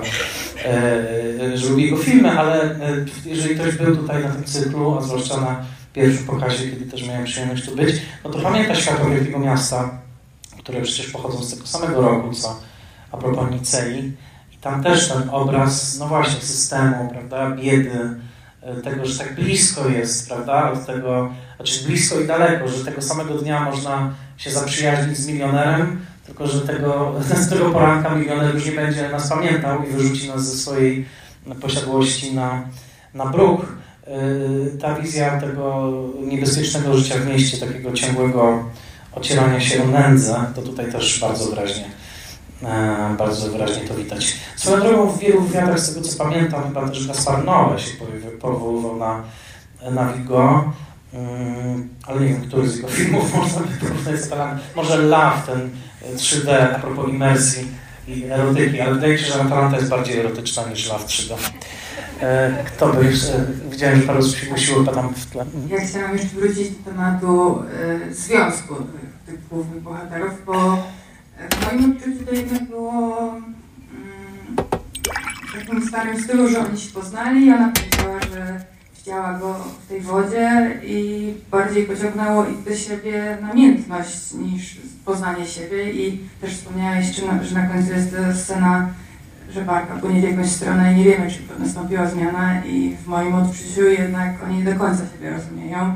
Ona, dla niej bardzo ważne było wyrwanie się z wioski, poznanie miasta, a on bardziej był skupiony na swoich obowiązkach i nie potrafił jej tego dać i jak ona wyszła się przejść, to chciała wrócić, a on tego i tak nie zrozumiał i dlatego odpłynął. I moje pytanie jest, czy wiadomo coś o związka, związku właśnie Vigo ze swoją żoną, Aha. skoro poznał ją w sanatorium, to też zakładam, że to było taki grom z jasnego nieba i namiętność i do, ciebie, do siebie pociągnęła i tak z ciekawości, czy coś wiadomo o tym, że oni jednak mieli jakieś różnice światopoglądowe. Mm, to znaczy, ta książka jest dosyć szczegółowa, jeśli chodzi o tą biografię i yy, no raczej ten związek jest przedstawiony, no nie jako idylliczny, bo to, to chyba nie ma, nie ma takich związków, ale, ale jako rzeczywiście takie bardzo, bardzo, bardzo blisko, bliską relację, tak?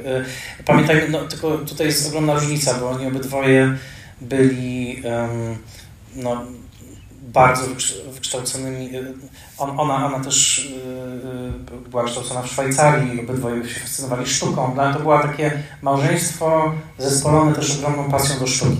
Zresztą yy, polecam to zdjęcie zobaczyć, które dzisiaj wrzuciłem na yy, fanpage'a Spoilermastera, bo tam po prostu widać dwoje młodych ludzi tamtego czasu, niebywale pięknych, obydwoje, obydwoje których jest jakiś taki rodzaj pasji, oni uwielbiali wspólnie też oglądać filmy, właśnie odkrywać je, kiedy Vigo założył ten DKF, e, to ona była integralną częścią i programowania tego i właśnie pokazywania tych filmów, więc ich połączyła poza wszystkim też pasja do kina.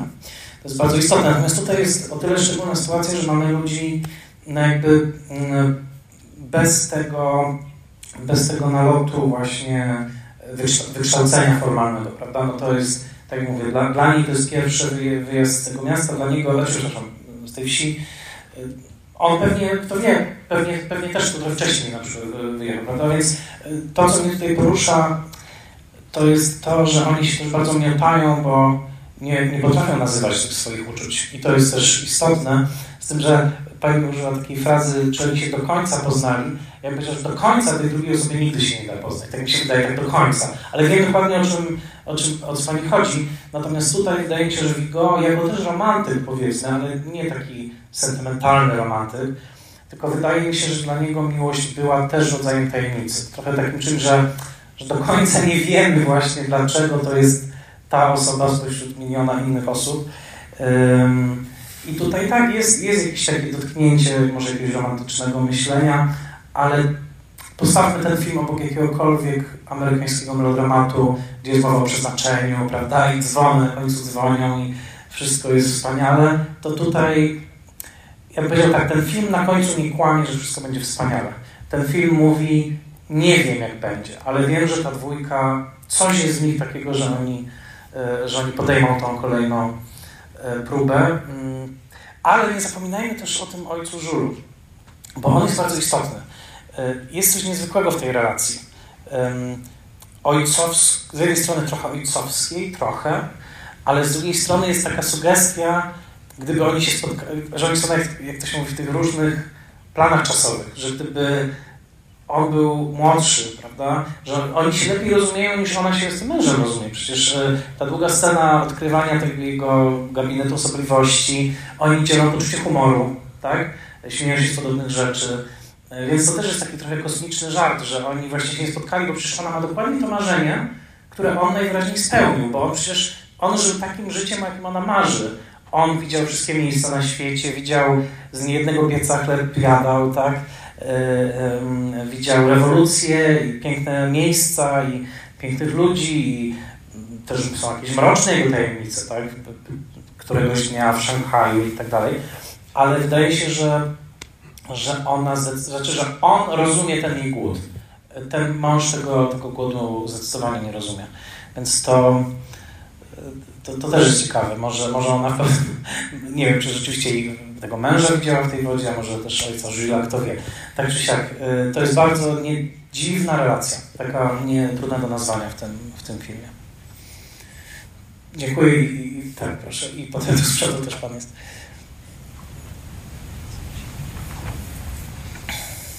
Dziękuję. E, ja chciałem zapytać o sposób przedstawienia, e, właściwie wprowadzenia postaci, ponieważ o postaciach przez cały film nie wiemy praktycznie nic. Wiemy, że żona pochodzi ze wsi, wiemy, że mąż jest hiperem i do końca filmu nie wiemy o nich nic więcej, nie wiemy jak oni się poznali. No, skoro mówimy, że skoro jest powiedziane, że ona nigdy do tej wsi nie wróci, to on raczej tam tą barką nie wpływał, to raczej nie taka wieś.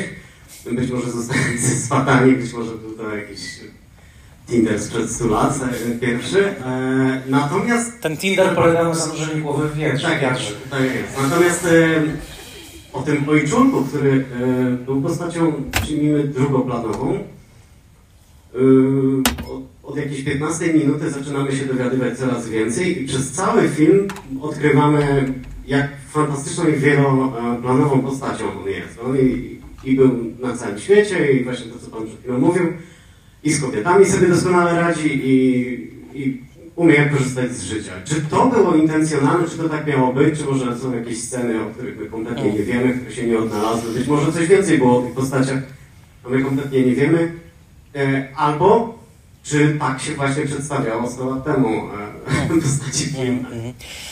No trochę bym się przychylił do tego, co na końcu powiedział, że jest wiele filmów, w których, no ile wiemy o o, o włóczędze Czeplina, tak? Poza tym, że jest włóczęgą, e, ile wiemy o niewidomej dziewczynie ze świata Wielkiego Miasta, poza tym, że na początku jest niewidomą dziewczyną. E, ale dlaczego o tym mówię? Bo, bo to nie jest takie banalne. E, teraz nagrałem odcinek o bulwarze zachodzącego słońca, zapraszam do posłuchania, to najnowszy odcinek Spoilermastera. No i przytoczę ten cytat Normy Desmond z tego filmu, która mówi, my, gwiazda niemego kina, tak, po latach, która mówi, my nie potrzebowaliśmy słów, mieliśmy twarze. I moim zdaniem ja czuję, że bardzo dużo wiem o każdym z nich. Znaczy ja czuję, że kiedy patrzę na Litę Barlow w tym filmie, to dużo o niej wiem.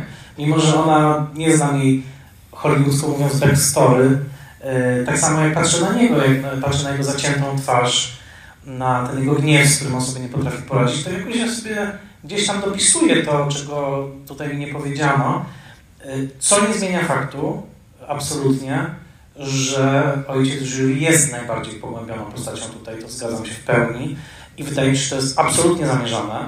Kto wie, czy to też nie jest jakaś fantazja Vigo na temat własnego ojca. Ten tatuaż wiele mówi, bo to jest właśnie tatuaż anarchistyczny, więc y, myślę, że ojciec Jules wciela egzystencjalny ideał Vigo, to znaczy kogoś, kto żył pełnią życia, nie podporządkował się żadnej hierarchii i był w ciągłej drodze. Bo on, to, to swoją drogą, Simon to był dosyć młody tak naprawdę. On chyba jeszcze nie skończył 40 grając tę rolę, tylko że charakteryzacja robi dużo. E, natomiast y, sugestia jest taka, że ojciec Jules może mieć dowolną liczbę lat pomiędzy 60 a 100, tak? Znaczy to jest takie, on po prostu bywał w świecie. W 1890 roku był nieistniejącej rewolucji w Caracas, tak? E, to, to, to fikcyjna rewolucja. E, więc e, ja myślę, że pokazując na ojca Gilles, Vigo mówi coś w rodzaju tak należy żyć, oczywiście w pewnym cudzysłowie, bo on nie jest przywiązany ani do miejsca, ani do instytucji, ani do hierarchii, ani, co bardzo ważne, bardzo ważne i teraz wypowiem to językiem samego Vigo, do takich burżuazyjnych marzeń o stabilizacji w statusie, prawda?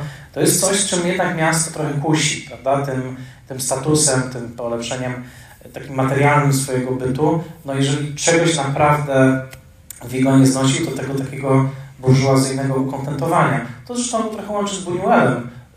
Polecam, polecam, zresztą Vigo był ogromnym fanem Sanda Luziskiego, wcześniejszego 6 lat. Potem powstał też Złoty Wiek Buñuela. Vigo no, bardzo, bardzo nie lubił tego, tego takiego samozadowolenia mieszczaństwa francuskiego. To pewnie ma też taki szczególny smak we Francji. To, to bourgeois właśnie, no samo słowo przejęliśmy od nich.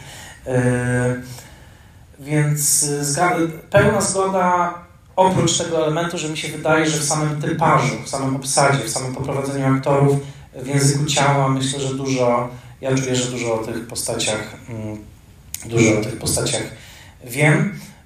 Paradoksem życia Vigo, to też trzeba powiedzieć, nawet z pewną może szczytą złośliwości, było to, że y, przy całym jego tym anarchistycznym żywiole i niechęci do burżuazyjnego życia, no, y, kieszeń jego teścia okazała się dosyć głęboka, bo ojciec Elizabeth Łozińskiej e, w pierwszym momencie dosyć hojnie zasponsorował ten pierwszy film, właśnie jako Nicei. Właściwie ten film powstał dzięki no, pomocy finansowej właśnie Łozińskiego z Łodzi.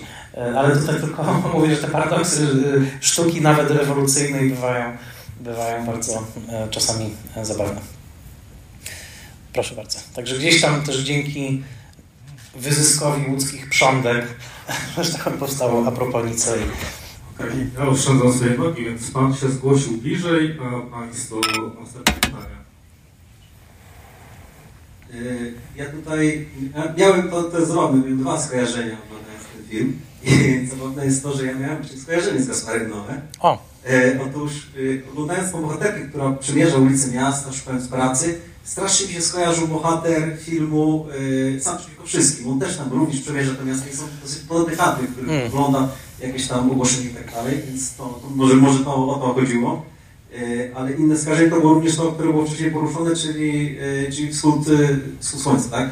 I wydaje mi się, że te pokusy miasta tutaj są strasznie fajnie przedstawione, to znaczy one są dosłownie tylko w jednej scenie, gdzie jest ten lokalny sprzedawca i on sam jakby utożsamia całe pokusy miasta, jakie tylko istnieją. On wyciąga w każdej kieszeni coś innego, on ma wszystko, czego ta dziewczyna może po prostu tylko chcieć.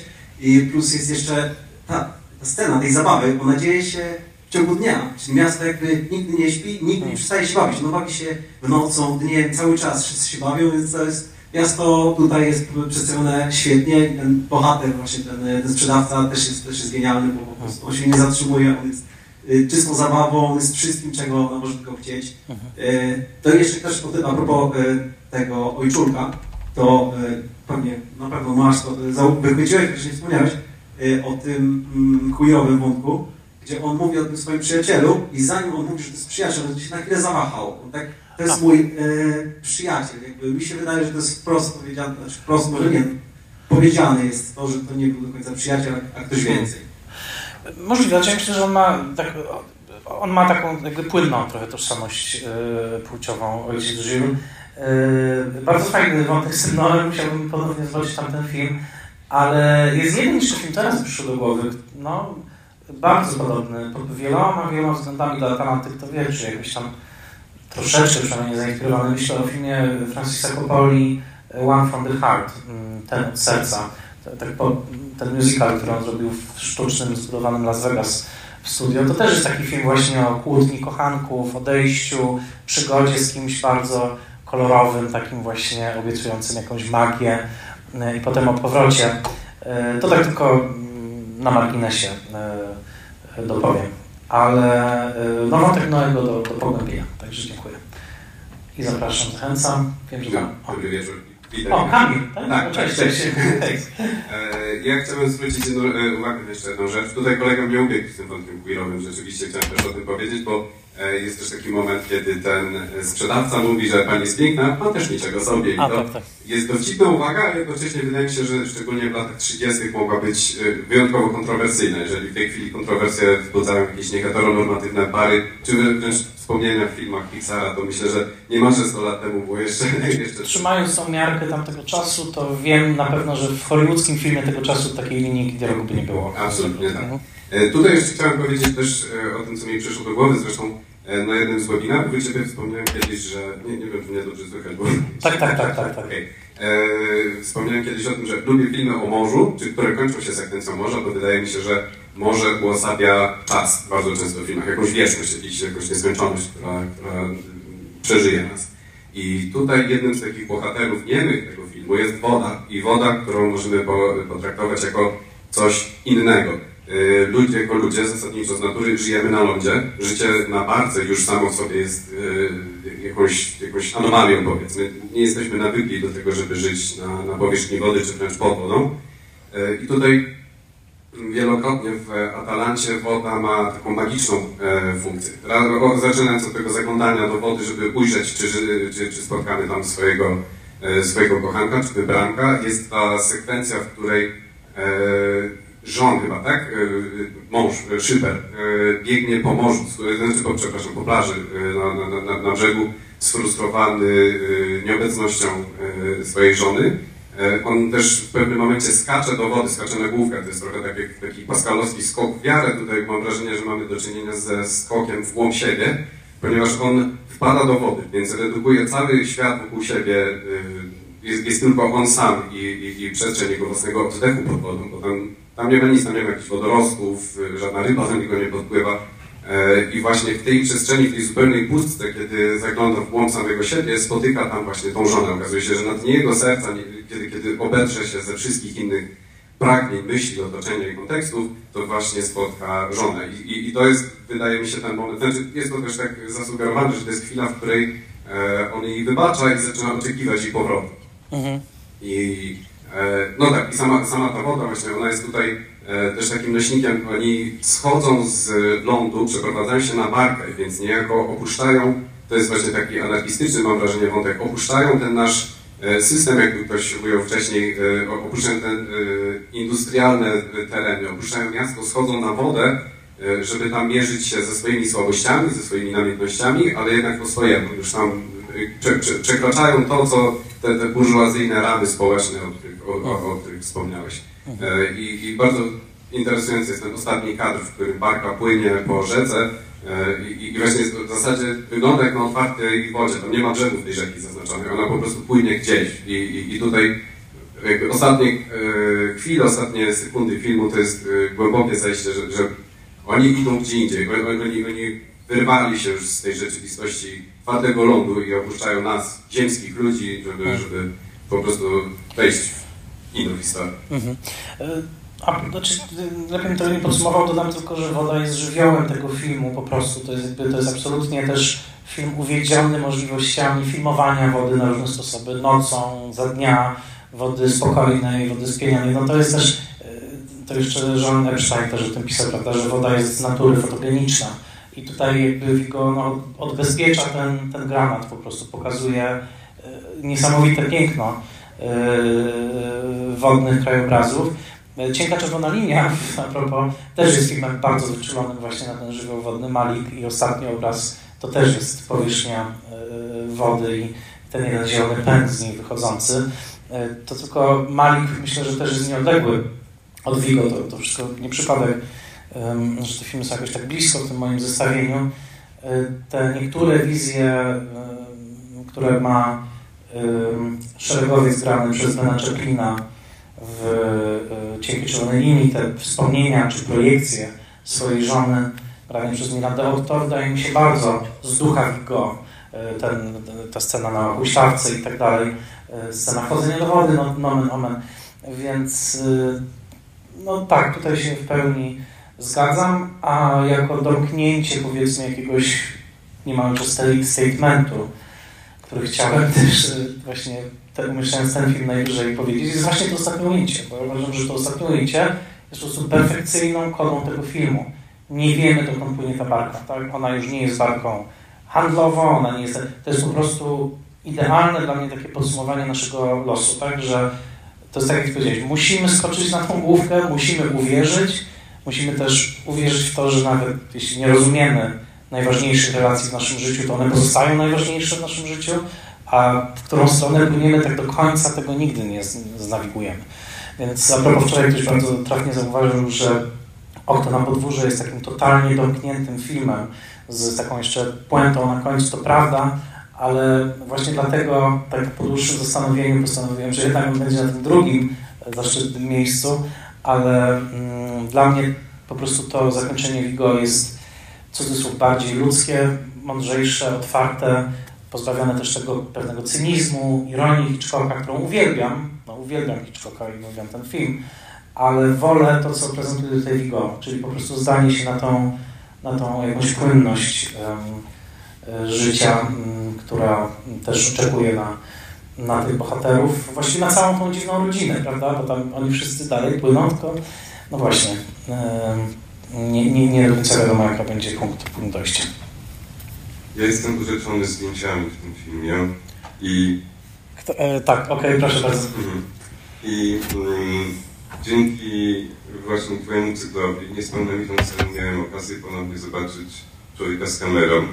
I teraz e, dzięki temu rozumiem, jak e, w tle tego filmu, dzięki Kaufmanowi, mogę zobaczyć właśnie coś, co jest po części symfonią miejską, bo kompozycję kadrą, sposób w jaki są pokazywane widoki, całe otoczenie to industrialne, e, moment nawet, gdy mm, zamyślony Jean stoi na barce, a w tle widzimy gdzieś tam dymy przejeżdżających pociągów, sprawiają, że ten film ma takie jakby dwa, dwie płaszczyzny. Jedną jest główna historia, a drugiej widzimy właśnie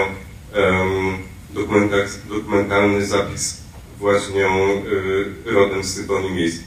Hmm. Z drugiej strony też rozumiem y, to, co wspomniałeś o wpływie tego filmu na y, neorealizm, bo ta bieda, którą obserwujemy po zejściu właśnie z barki w mieście, przywodzi mi na myśl złodziei rowerów i te podróże ojca z synem po mieście w poszukiwaniu roweru, a odsłaniające całą tą e, biedę, z którą e, Włochy muszą się mierzyć po mhm.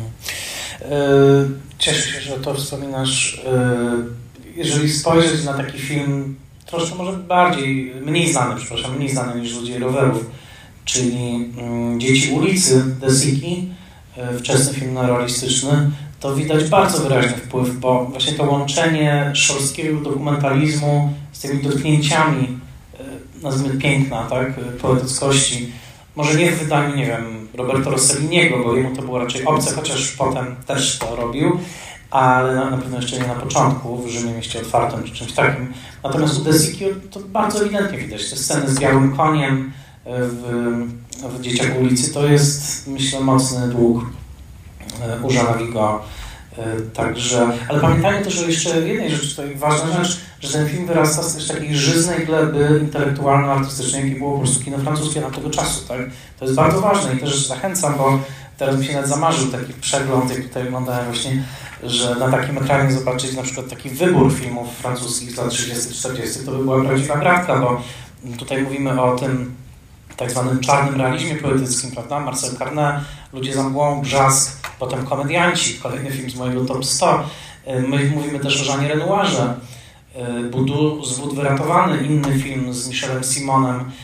To kino lat 30. francuskie było niebywale bogate i też pionierskie, jeżeli chodzi właśnie o łączenie tych elementów społecznych, dokumentalnych, czasami nawet politycznych z niebywałym pięknem obrazowania, tak? jakby też ze świetnym dialogiem. Jacques Prévert, czyli główny scenarzysta czarnego realizmu poetyckiego, występuje w Atalancie nawet jako, jako statysta, bo oni się po prostu dobrze znali.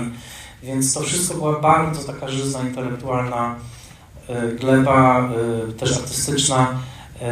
Przypominam na mojej liście też jest cudowny film, który też marzyłbym, żeby zobaczyć w takiej wersji, czyli Wycieczka na wieś Renoira, 36 rok.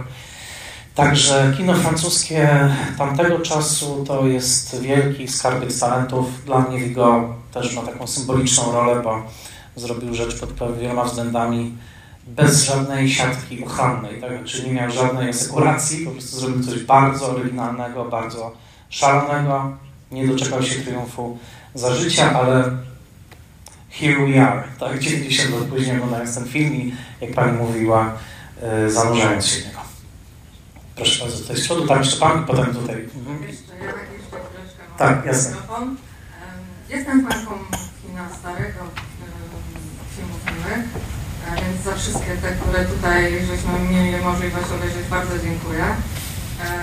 Ta Atalanta się tak trochę wpisuje w kino, bo ja nie wiem jak Państwo, ale ja nie potrzebowałam ani tych napisów. Francuskiego nie rozumiem. Wszystko w tym filmie można było zrozumieć. Ta, taka aktorska realizacja tego filmu bardzo mi się podobała i mam wrażenie, że równie dobrze ten film mógłby być niemy, a wszystko byłoby doskonale zrozumiane i świetnie pokazane. Także jestem pod wrażeniem tego filmu, bo ja o nim wcześniej ani nie słyszałam, nie widziałam go, widziałam go po raz pierwszy. No i chyba poczułam to, co Pan poczuł, mieszczając ten film na pierwszym miejscu, bo naprawdę jestem pod wrażeniem całej realizacji tego filmu. Mm. Bardzo, bardzo się cieszę, naprawdę. To jest najwspanialsze, co mogę usłyszeć, bo no, to jest też jakieś takie moje przekonanie, że warto, żeby te filmy po prostu poznawać i, i się nimi zachwycać. Także oby, oby więcej takich pokazów. I tutaj wiem, i tutaj, tak, i tam, po, po, po kolei.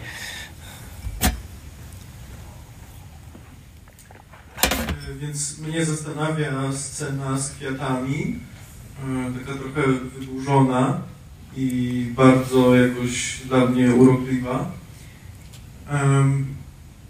Nie wiem, czy to nie będzie naciągane trochę, ale mam wrażenie, że trochę tam jest cała akcja filmu metaforyzowana, bo jest ten pierwszy bukiet kwiatów, który wpada do wody, wpada w pewne takie zawieszenie, niejasność widać, że ojciec Żul jest, jest zrozpaczony tym, że jest to jakieś, jakieś fatalne. I ten jego młodszy pomocnik idzie po jakiś alternatywny bukiet, ale dla, dla ojca Żula to, to nie będzie już to.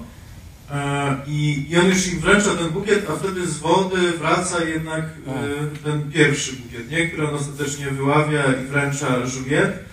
No i tak jak wrócił ten bukiet, tak trochę z tego nieokreślenia, z tej niepewności oni do siebie Mm. wrócili też.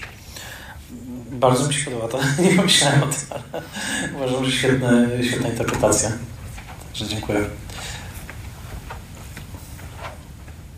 E, Tutaj e, jeszcze Pan się głosił, e, tu i potem e, na. Chyba sprowadzimy zapisy, listę. Generalnie powiem tak, jest tak wiele elementów w tym filmie, których możemy zachwycać. Jeszcze mając na uwadze powstane, że skupię się na tym, co jeszcze nie było przynajmniej na widowni poruszone, a y, o tym, co mówiłeś w prelekcji, czyli muzyka. Y, Bardzo fajnie jakbyś mógł przybliżyć jej historię, bo wspominałeś, że były zawierowe. Ja dodam, że no, muzyka ilustracyjna, która w wielu miejscach naprawdę mieszały się tam te dźwięki. My wiemy, czy to są dźwięki silników, czy to są dźwięki instrumentów dętych w niektórych miejscach. Tam był taki fragment, gdzie był dzwonek wskazywany właśnie jakby używany przez Żana. I wydaje mi się, że dźwięki dzwonka mieszały się z, dźwiękami klawiatury na fortepianie, w wysokich rejestrach klawiszy. Też jakieś takie wątki quasi-jazzowe będą się pojawiały, one były krótko ucinane, wiadomo, akordeon. Jak chciałem się o ten wątek zapytać, druga kwestia, twoja interpretacja sceny zejścia na plażę i spojrzenia w stronę horyzontu, tam omajaczyły jakieś statki, jakieś okręty może nawet, czy nie wiem, czy to też nie, nie na interpretacja, ale, ale wiem, że kamera była tam długo zawieszona. I trzeci wątek, czyli wpływ tego filmu na kino później i jakieś takie właśnie e, bezpośrednie nawiązanie, no powiem szczerze, na moim podwórku polskim e, od razu sama sekwencja e, początkowa mi się skojarzyła z rejsem Marka Piłowskiego bezpośrednio. Nasza Atalanta. Tak, nasza Atalanta. E, ale nie tylko, że czarno-biały, czarno statku, ale no właśnie sam humor, tak? I, i ta nieporadność e, przy próbie dostania się na statek, no w rejsie mieliśmy e, Stanisława Tyma, który tam próbował jakoś e, wejść powiedzmy na, na gapę. No, Jan Himmelsbach to nasz ojciec Żyd. Tak, tak, tak, tak. Natomiast właśnie a, a propos Ojczulka, jeszcze jeden taki wątek jest porównawczy. Yy, widzę dużą paralelę z postacią graną przez Juda Kershaw w Fablemanach. Mm. I inicjację tam młodego Spielberga prze, przez jego postać, takie wprowadzenie yy, w świat yy, marzeń, możliwości spełniania swoich marzeń i, i podążania za, za swoimi jego uczuciami. No i też bohaterka pod wpływem tej bardziej doświadczonej osoby zaczęła podążać ku, ku swoim pragnieniom.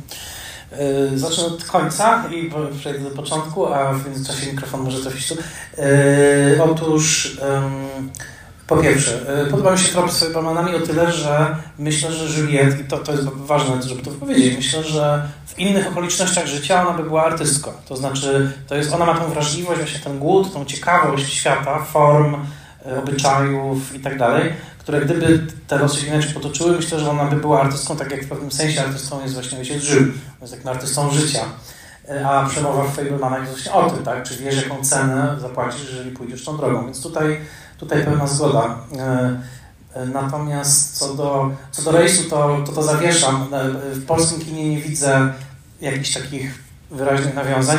W kinie światowym na pewno naj, naj, naj, takim słynniejszym nawiązaniem, bezpośrednim, mocno wypowiedzianym, też bardzo pięknym wizualnie, jest film Leosa Caraxa pod tytułem Kochankowie z Pont-Neuf z, z Julie Binoche, 90 rok chyba, czy pierwszy. No to jest właściwie taki wiersz miłosny dla, dla Żana Vigo trochę. Polecam. Emery Kusturica i Underground, przypomnę, że tam bohater nurkuje też pod wodę i też widzi właśnie pannę młodą. Tych nawiązań jest sporo, nic dziwnego, powiem tak, ten film ma taką siłę wyrazową, że, że wpłynął na wielu. I przechodząc do początku, muzyka. Maurice Joubert, myślę, że kongenialny współtwórca tego filmu, to jest film, to jest wczesny film dźwiękowy, pamiętajmy, tak? Kino od niedawna jest dźwiękowe. Sam Vigo nie miał doświadczenia za bardzo jeszcze z kinem dźwiękowym, tak? On się dopiero go uczył. Jest jego przemowa z 1931 roku, właśnie do tego DKF-u, gdzie mówi o tym, że do kina dźwiękowego trzeba podejść całkowicie naturalnie, że nie należy mówić, że, że to są jakieś dwie ery, tak? że to jest kino nieme, a teraz się zaczęło kino dźwiękowe. On bardzo ładnej metafory używa, to tak jakby pis, pytać poetę czy pisarza, czy napisał swój wiersz atramentem czy na maszynie. To jest nieważne. Tak? Ważne jest to, jaki efekt się uzyskuje. I w tym filmie, tak jak Pani zresztą powiedziała, jest taka fuzja kina niemego i kina dźwiękowego. Muzyka jest jego częścią. Y, ta duża fascynacja płytą gramofonową to jest czas eksplozji przecież y, mechanicznej reprodukcji dźwięku. Prawda? I teraz ironia polega na tym, gryząca, okrutna, na szczęście pomszczona przez dzieje, polega na tym, że dystrybutor usunął całą tę muzykę Roberta z filmu, yy, zastąpił inną muzyką, zmienił tytuł filmu z Atalanty na Płynącą Barkę. Płynąca Barka to był tytuł szlagieru tamtego czasu. Takiej piosenki miłosnej o właśnie o, o kochankach na barce. Więc to było taki no, no, brutalna interwencja w ten film. Włącznie ze zmianą tytułu La Chambre qui passe, tak się nazywa ta piosenka. I to było no, jak wyrwanie duszy filmu, no bo ta muzyka naprawdę jest tutaj bardzo, bardzo ważna, łącznie z całą warstwą dźwiękową. Co ciekawe, nigdy nie udało mi się trafić, chyba nie ma w ogóle jakichś na płytach czy, czy innych nośnikach tej właśnie zmasakrowanej wersji. Może nawet lepiej, że, że jej nie widziałem, ale to była wersja ze świadomością, której Vigo odchodził z tego świata. Ja w ogóle nie słyszałam o filmie Atalanta przed wysłuchaniem pana podcastu, także dziękuję bardzo. No bo jest oczywiście historia miłosna, widocznie bardzo nowoczesny, a też romantyczny, ale realistyczny jednocześnie, a jednocześnie też no, ja bardzo lubię realizm magiczny i bardzo mi się spodobał ten sposób, w jaki ojczulek odnajduje żółwie, żółwie. Mhm. Że właśnie to jest taki realizm magiczny, że, że ona puszcza tą piosenkę, on ją znajduje i, i, i tyle, bo, bo poszli szukać, więc ją znalazł. Um, ale jeśli mogłabym w ogóle o, o całym cyklu, bo e, widziałam wszystkie filmy e, i e, no, też chciałam bardzo podziękować dlatego, że e, niektóre podobały mi się bardziej, inne mniej, ale no, bardzo na pewno fascynujące było zestawić swoje opinie i odczucia z pańskimi i no, czekałam też bardzo na ten weekend i się nie rozczarowałam. Cienka czerwona linia to jest moje największe zaskoczenie, dlatego że e, byłam przekonana, że mi się nie będzie podobał ten film, a, a bardzo mi się podobał. E, I chciałam też podziękować Kinu Nowe Horyzonty, bo e, naprawdę jak usłyszałam ten odcinek, i, w którym Pan mówił, że właśnie kino Muranów i, i Roman Budek Pan zaprosił, to, to byłam bardzo taka pełna zazdrości i rozczarowania, dlaczego nie Kino Nowe Horyzonty. Tak się dziękujemy. I też, też w ogóle właśnie te, wszystkie stare filmy, które w tym roku są puszczane w Nowych Horyzontach, to, to bardzo, bardzo doceniam. E, I mam też właśnie pytanie, jeśli chodzi o, o cykl, jeśli mogę, e, bo e, po pierwsze chciałam zapytać o naj, naj, najnowszym filmem na, na paneliście jest Good Time z 2018 bodajże roku. I chciałam zapytać, czy nie było w ogóle filmów, które Pana kusiły, nowszych, mhm. a, czy, a jeśli były, to czy nie wiem, miał pan, ma Pan taką zasadę, że filmy, które obejrzał Pan w ciągu ostatniego roku, dwóch, po raz pierwszy, nie mogłyby się znaleźć w tym topie. Kolejne moje pytanie to jest, czy znalazły się tam filmy takie tak trochę programowo, to znaczy, czy zależało Panu na jakiejś reprezentacji na przykład danego reżysera, bo, wiem, że przy okazji Bastera Keatona na przykład pan się zastanawiam, czy to ma być generał, czy Sherlock Junior. Jeszcze jedna rzecz, o którą chciałam zapytać, to czy są filmy, które pan lubi, kocha, które przynoszą panu wielką radość, mhm. ale nie uważa ich pan za wystarczająco jakby mhm. dobre obiektywnie, żeby się znalazły jednak w takim dobie. I ostatnie, już to wspomina Pan na koniec tego odcinka ostatniego, że myślał Pan też o innych listach, więc chciałam zapytać, czy, czy będą. Bardzo za wszystko dziękuję, co powiedziała. Cieszę się też, że, no, że ten cykl, naprawdę, ja, też się z tego bardzo cieszę, że ten cykl powstał i że ma taki piękny finał. Ja nie miałem tak jakiejś takiej precyzyjnej metodologii robienia tej listy poza intuicją i przekonaniem, że chciałem, żeby ona odzwierciedlała nazwę to moją przygodę z kinem, tak to muszę nazwać, tak? Czyli jakby, żeby pokazywała faktycznie to, co dla mnie było pozostaje najważniejsze. Co do nowych filmów, tam już odbyła się cała dyskusja na Facebooku na ten temat. Ja pokazałem nawet liczbowo, że nie jest tak źle, że jest dosyć dużo też nowych filmów. E, jest, są też Spragnione Miłości, jeżeli chodzi o filmy z lat 2000, jest Wspaniały wciąż, za mało znany, podkreślam bardzo wysoko, chyba na, nie wiem, nie pamiętam, 14 miejscu, film Jeremy'ego Di Gregorio, czyli yy, Obiad w środku sierpnia. Znowu, film absolutne arcydzieło dla mnie, tylko że mało, jakoś mało znany. Yy, odpowiem. Yy, czuję, że zrobienie tej listy E, też było niewystarczające, że potrzebna jest jeszcze jakaś dodatkowa lista, może jakiś taki encore, że tak powiem, jakiś bis, bo to jest jak rozwijające się drzewo. No, powrót do tych filmów prowokuje potem powrót jeszcze do innych filmów, prawda? I, i teraz sobie myślę, że, yy, no, że, że tak, że przydałaby się taka druga lista, trochę takie jej odbicie, prawda? Tego, czego może zabrakło, co może jest E, trochę inne, ja na pewno jakąś listę zrobię, tylko myślę, jak do tego podejść. Szczerze mówiąc, w pierwszej kolejności planowałem zrobić listę może, nie wiem, na przykład 50 najlepszych filmów dokumentalnych, bo to mam wrażenie, że filmy dokumentalne często są spychane, prawda, mimo że u mnie wysoko jest cienka niebieska linia, to już podkreślam, niebieska dokumentalny film, e, ale to chyba będzie najprędzej zrobione przeze mnie, właśnie ranking dokumentów. Ja też nie jestem fanatykiem rankingów, chcę powiedzieć to bardzo wyraźnie. Bardzo lubię listy, lubię je robić, ale nie lubię takiego typu emocji, które czasami te rankingi wywołują. Znaczy właśnie dlaczego coś jest prawda, oczko wyżej, niżej, dlaczego... No odpowiedź jest taka, ta lista w najlepszy możliwy sposób, ja to potrafiłem zrobić, odzwierciedla mój, mo, moją miłość do kina, moją też historię poznawania tych filmów. No, tak, tak najkrócej mm, to ujmując. A czy są takie filmy, które są, powiedzmy, nie wiem, obiektywnie słabe, ale które ja bardzo, bardzo lubię. To jest trudne, trudne pytanie. Może zaraz coś mi, e, coś mi przyjdzie. No, to zależy jaką też gatunkową miarę. No, nigdy nie powiem o filmie na przykład, no nie wiem, Ja Cię kocham, a Ty śpisz, komedii romantycznej z lat 90., że to jest arcydzieło.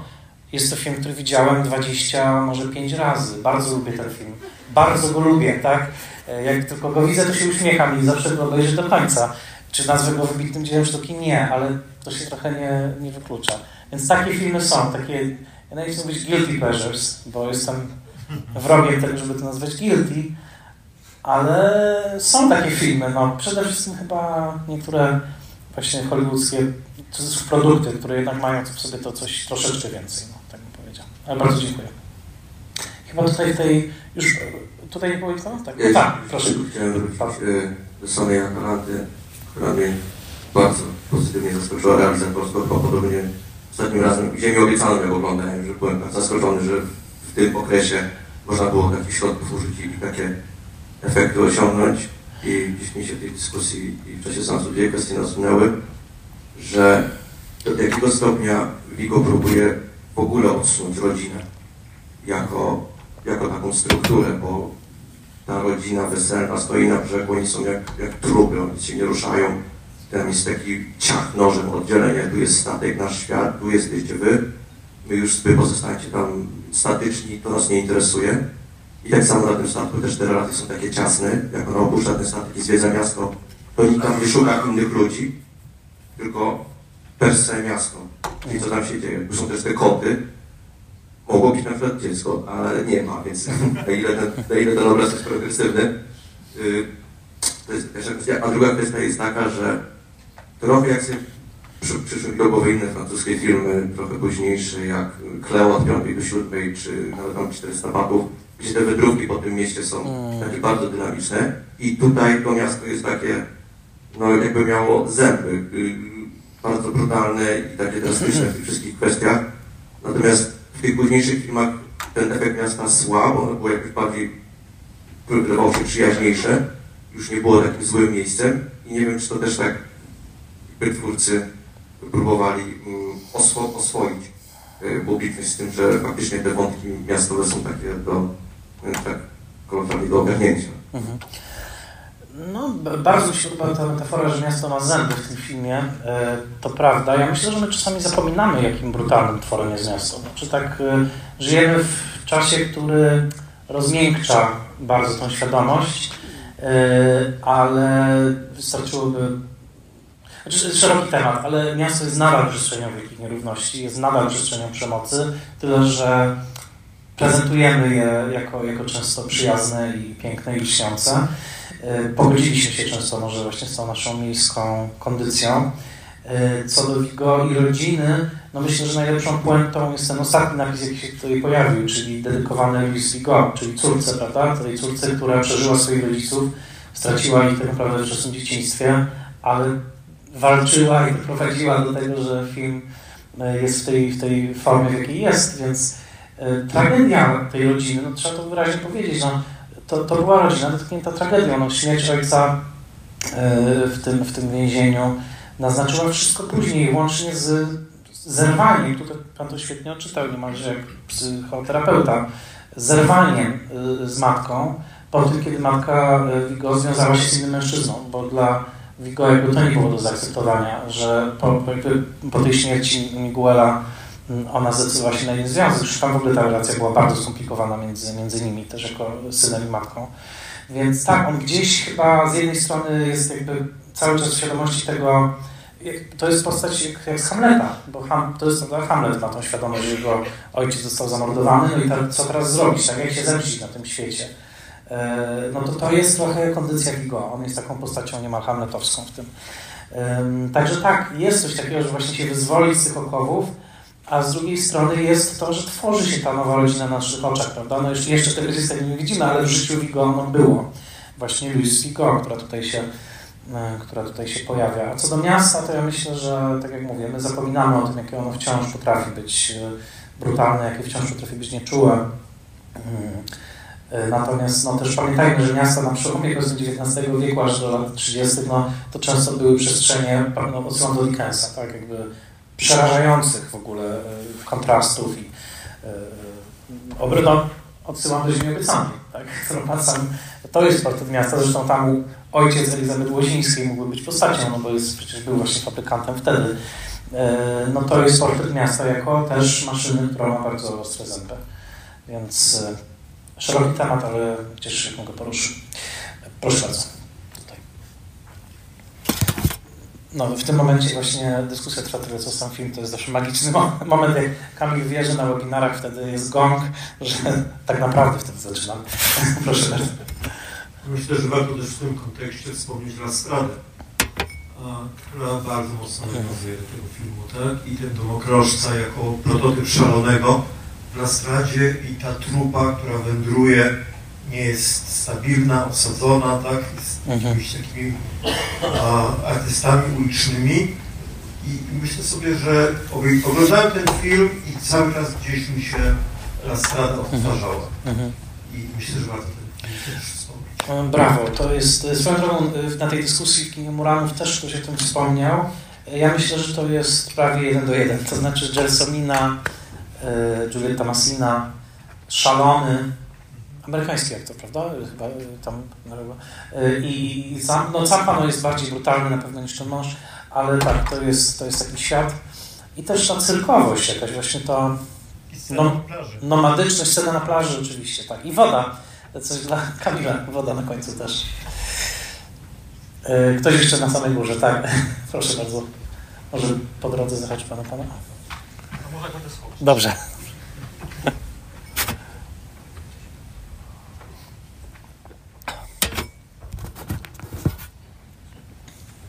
Wspomniałeś, że Jean Vigo umierając um,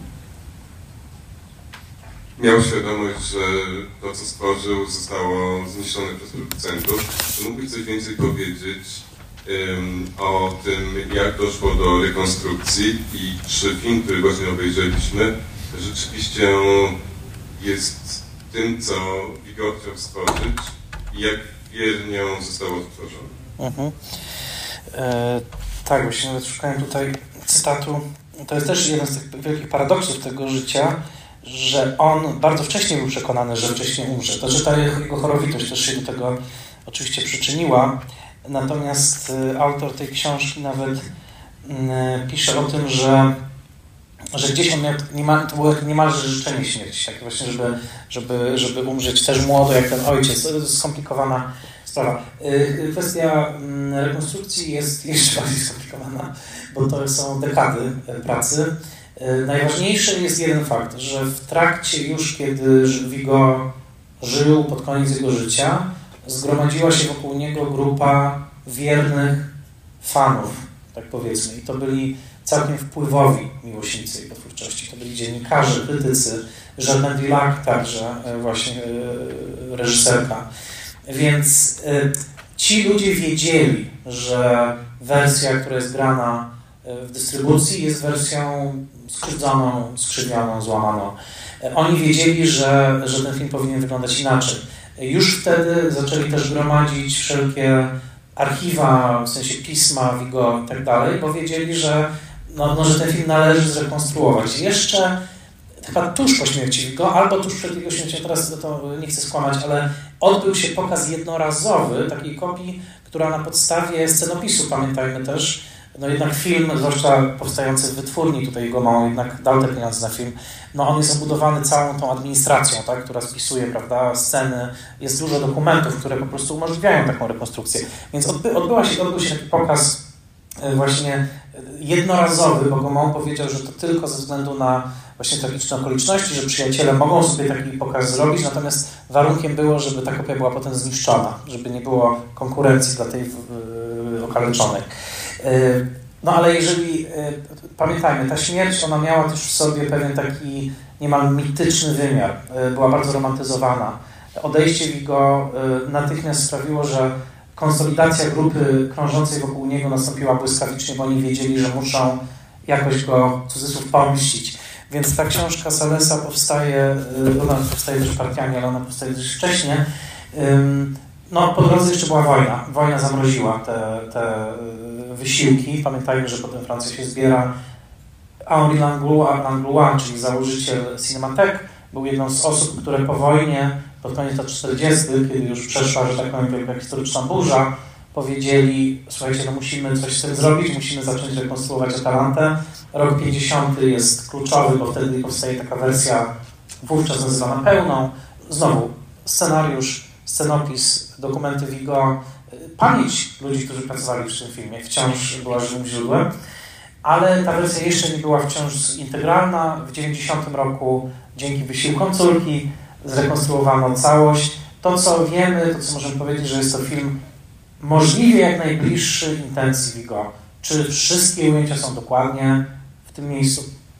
Jak ktoś z Państwa ma bystre oko, to zobaczył, że są tu pewne nieciągłości montażowe, tak, są tubą do, e, do adaptera, raz jest, raz jej nie ma, czy do gramofonu, przepraszam.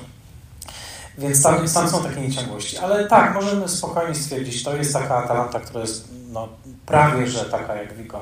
Pewnie ją zamierzy. Może są jakieś mikro różnice. Mhm, proszę. Y, ja bym chciał tylko wspomnieć, że istnieje polska Atalanta i to jest film y, Ludzie Wisły w reżyserii Aleksandra Korda. Brawo. Powstał chyba tylko 4 lata po premierze Atalanty. I... Brawo. Y, możemy tak powiedzieć, chociaż y, y, tak, znaczy myślę, że Ford na pewno znał legendę Atalanty. Nie wiem, w której wersji, czy w ogóle ją widział, ale to też ktoś właśnie wspomniał na rozmowie w Bolanowie, więc tak, Zgoda, pełna zgoda. I tutaj. Z tym, że no, y, y, jest to bardzo różny film też powiedzmy, tak? On jest o wodniakach na Wiśle, to się zgadza, ale no, ujęć podwodnych tańczącej panny młodej to nie znajdzie. To ja tylko może dopowiem, bo to co powiedziałeś jest y, bardzo ważne, bo że tej wersji y, filmowcy tak naprawdę, wielu filmowców nie mogło oglądać tej wersji, ale oni czerpali inspirację tak naprawdę pośrednią, to znaczy przez e, z Carnet, którzy widzieli tą wersję tak, jakby, tak. jakby pierwotną i jakby w ich stylu było widać e, styl Vigo i oni uczyli tak, się tego tak. stylu bardzo pośrednio, ale mimo, że tej, ta wersja nie była dostępna, dlatego, to, to ją w kinie w nowej fali później ją bardzo widać. I jeszcze druga rzecz, to jeszcze bym wrócił do tego aktorstwa, bo tam dużo tych scen nie było, tak jak y, było, było już mówione, nie było tam y, tak do końca scenariusza takiego stricte, znaczy on był, ale nie jakieś tam i dużo tych scen było, y, było improwizowanych tak naprawdę i tu widać tą choćby doskonałość Michela Simona. I ja dopiero sobie zdałem sprawę, że przecież to jest ten sam aktor, który grał choćby w Panice bodajże, mhm. Julien Julien de Mhm. Tam też jest właśnie ten wątek przy, przytłaczającego społeczeństwa czy, czy, czy miasta, więc, więc też... Tak, pani, pani, Panik to jest genialny już powojenny film. No w ogóle myślę, że Simon ma długą karierę. Powiem jeszcze tylko te tytuły, że tutaj ten film powstaje dokładnie w czasie takim szczytowym dla niego w latach 30. Są trzy role Michela Simona, które właśnie pokazują całe jakby spektrum klasowe też. Bo jest film Renoira według powieści Emila Zoli, czyli Suka, La Chienne, jest Budu z wód wyratowany, gdzie on jest kloszardem. W Suce z kolei był bo, mieszczaninem, który na naszych oczach, jak profesor Unrad w Błękitnym Aniele się stacza. No a tutaj jest właśnie tym, tym, tym Żylem, więc on był wtedy takim aktorem, który no jakby pokazał całe spektrum tej, tej klasowej, klasowego wymiaru Francji. Yy, nie widzę już kolejnych rąk. Yy, Ostatni, tak, proszę.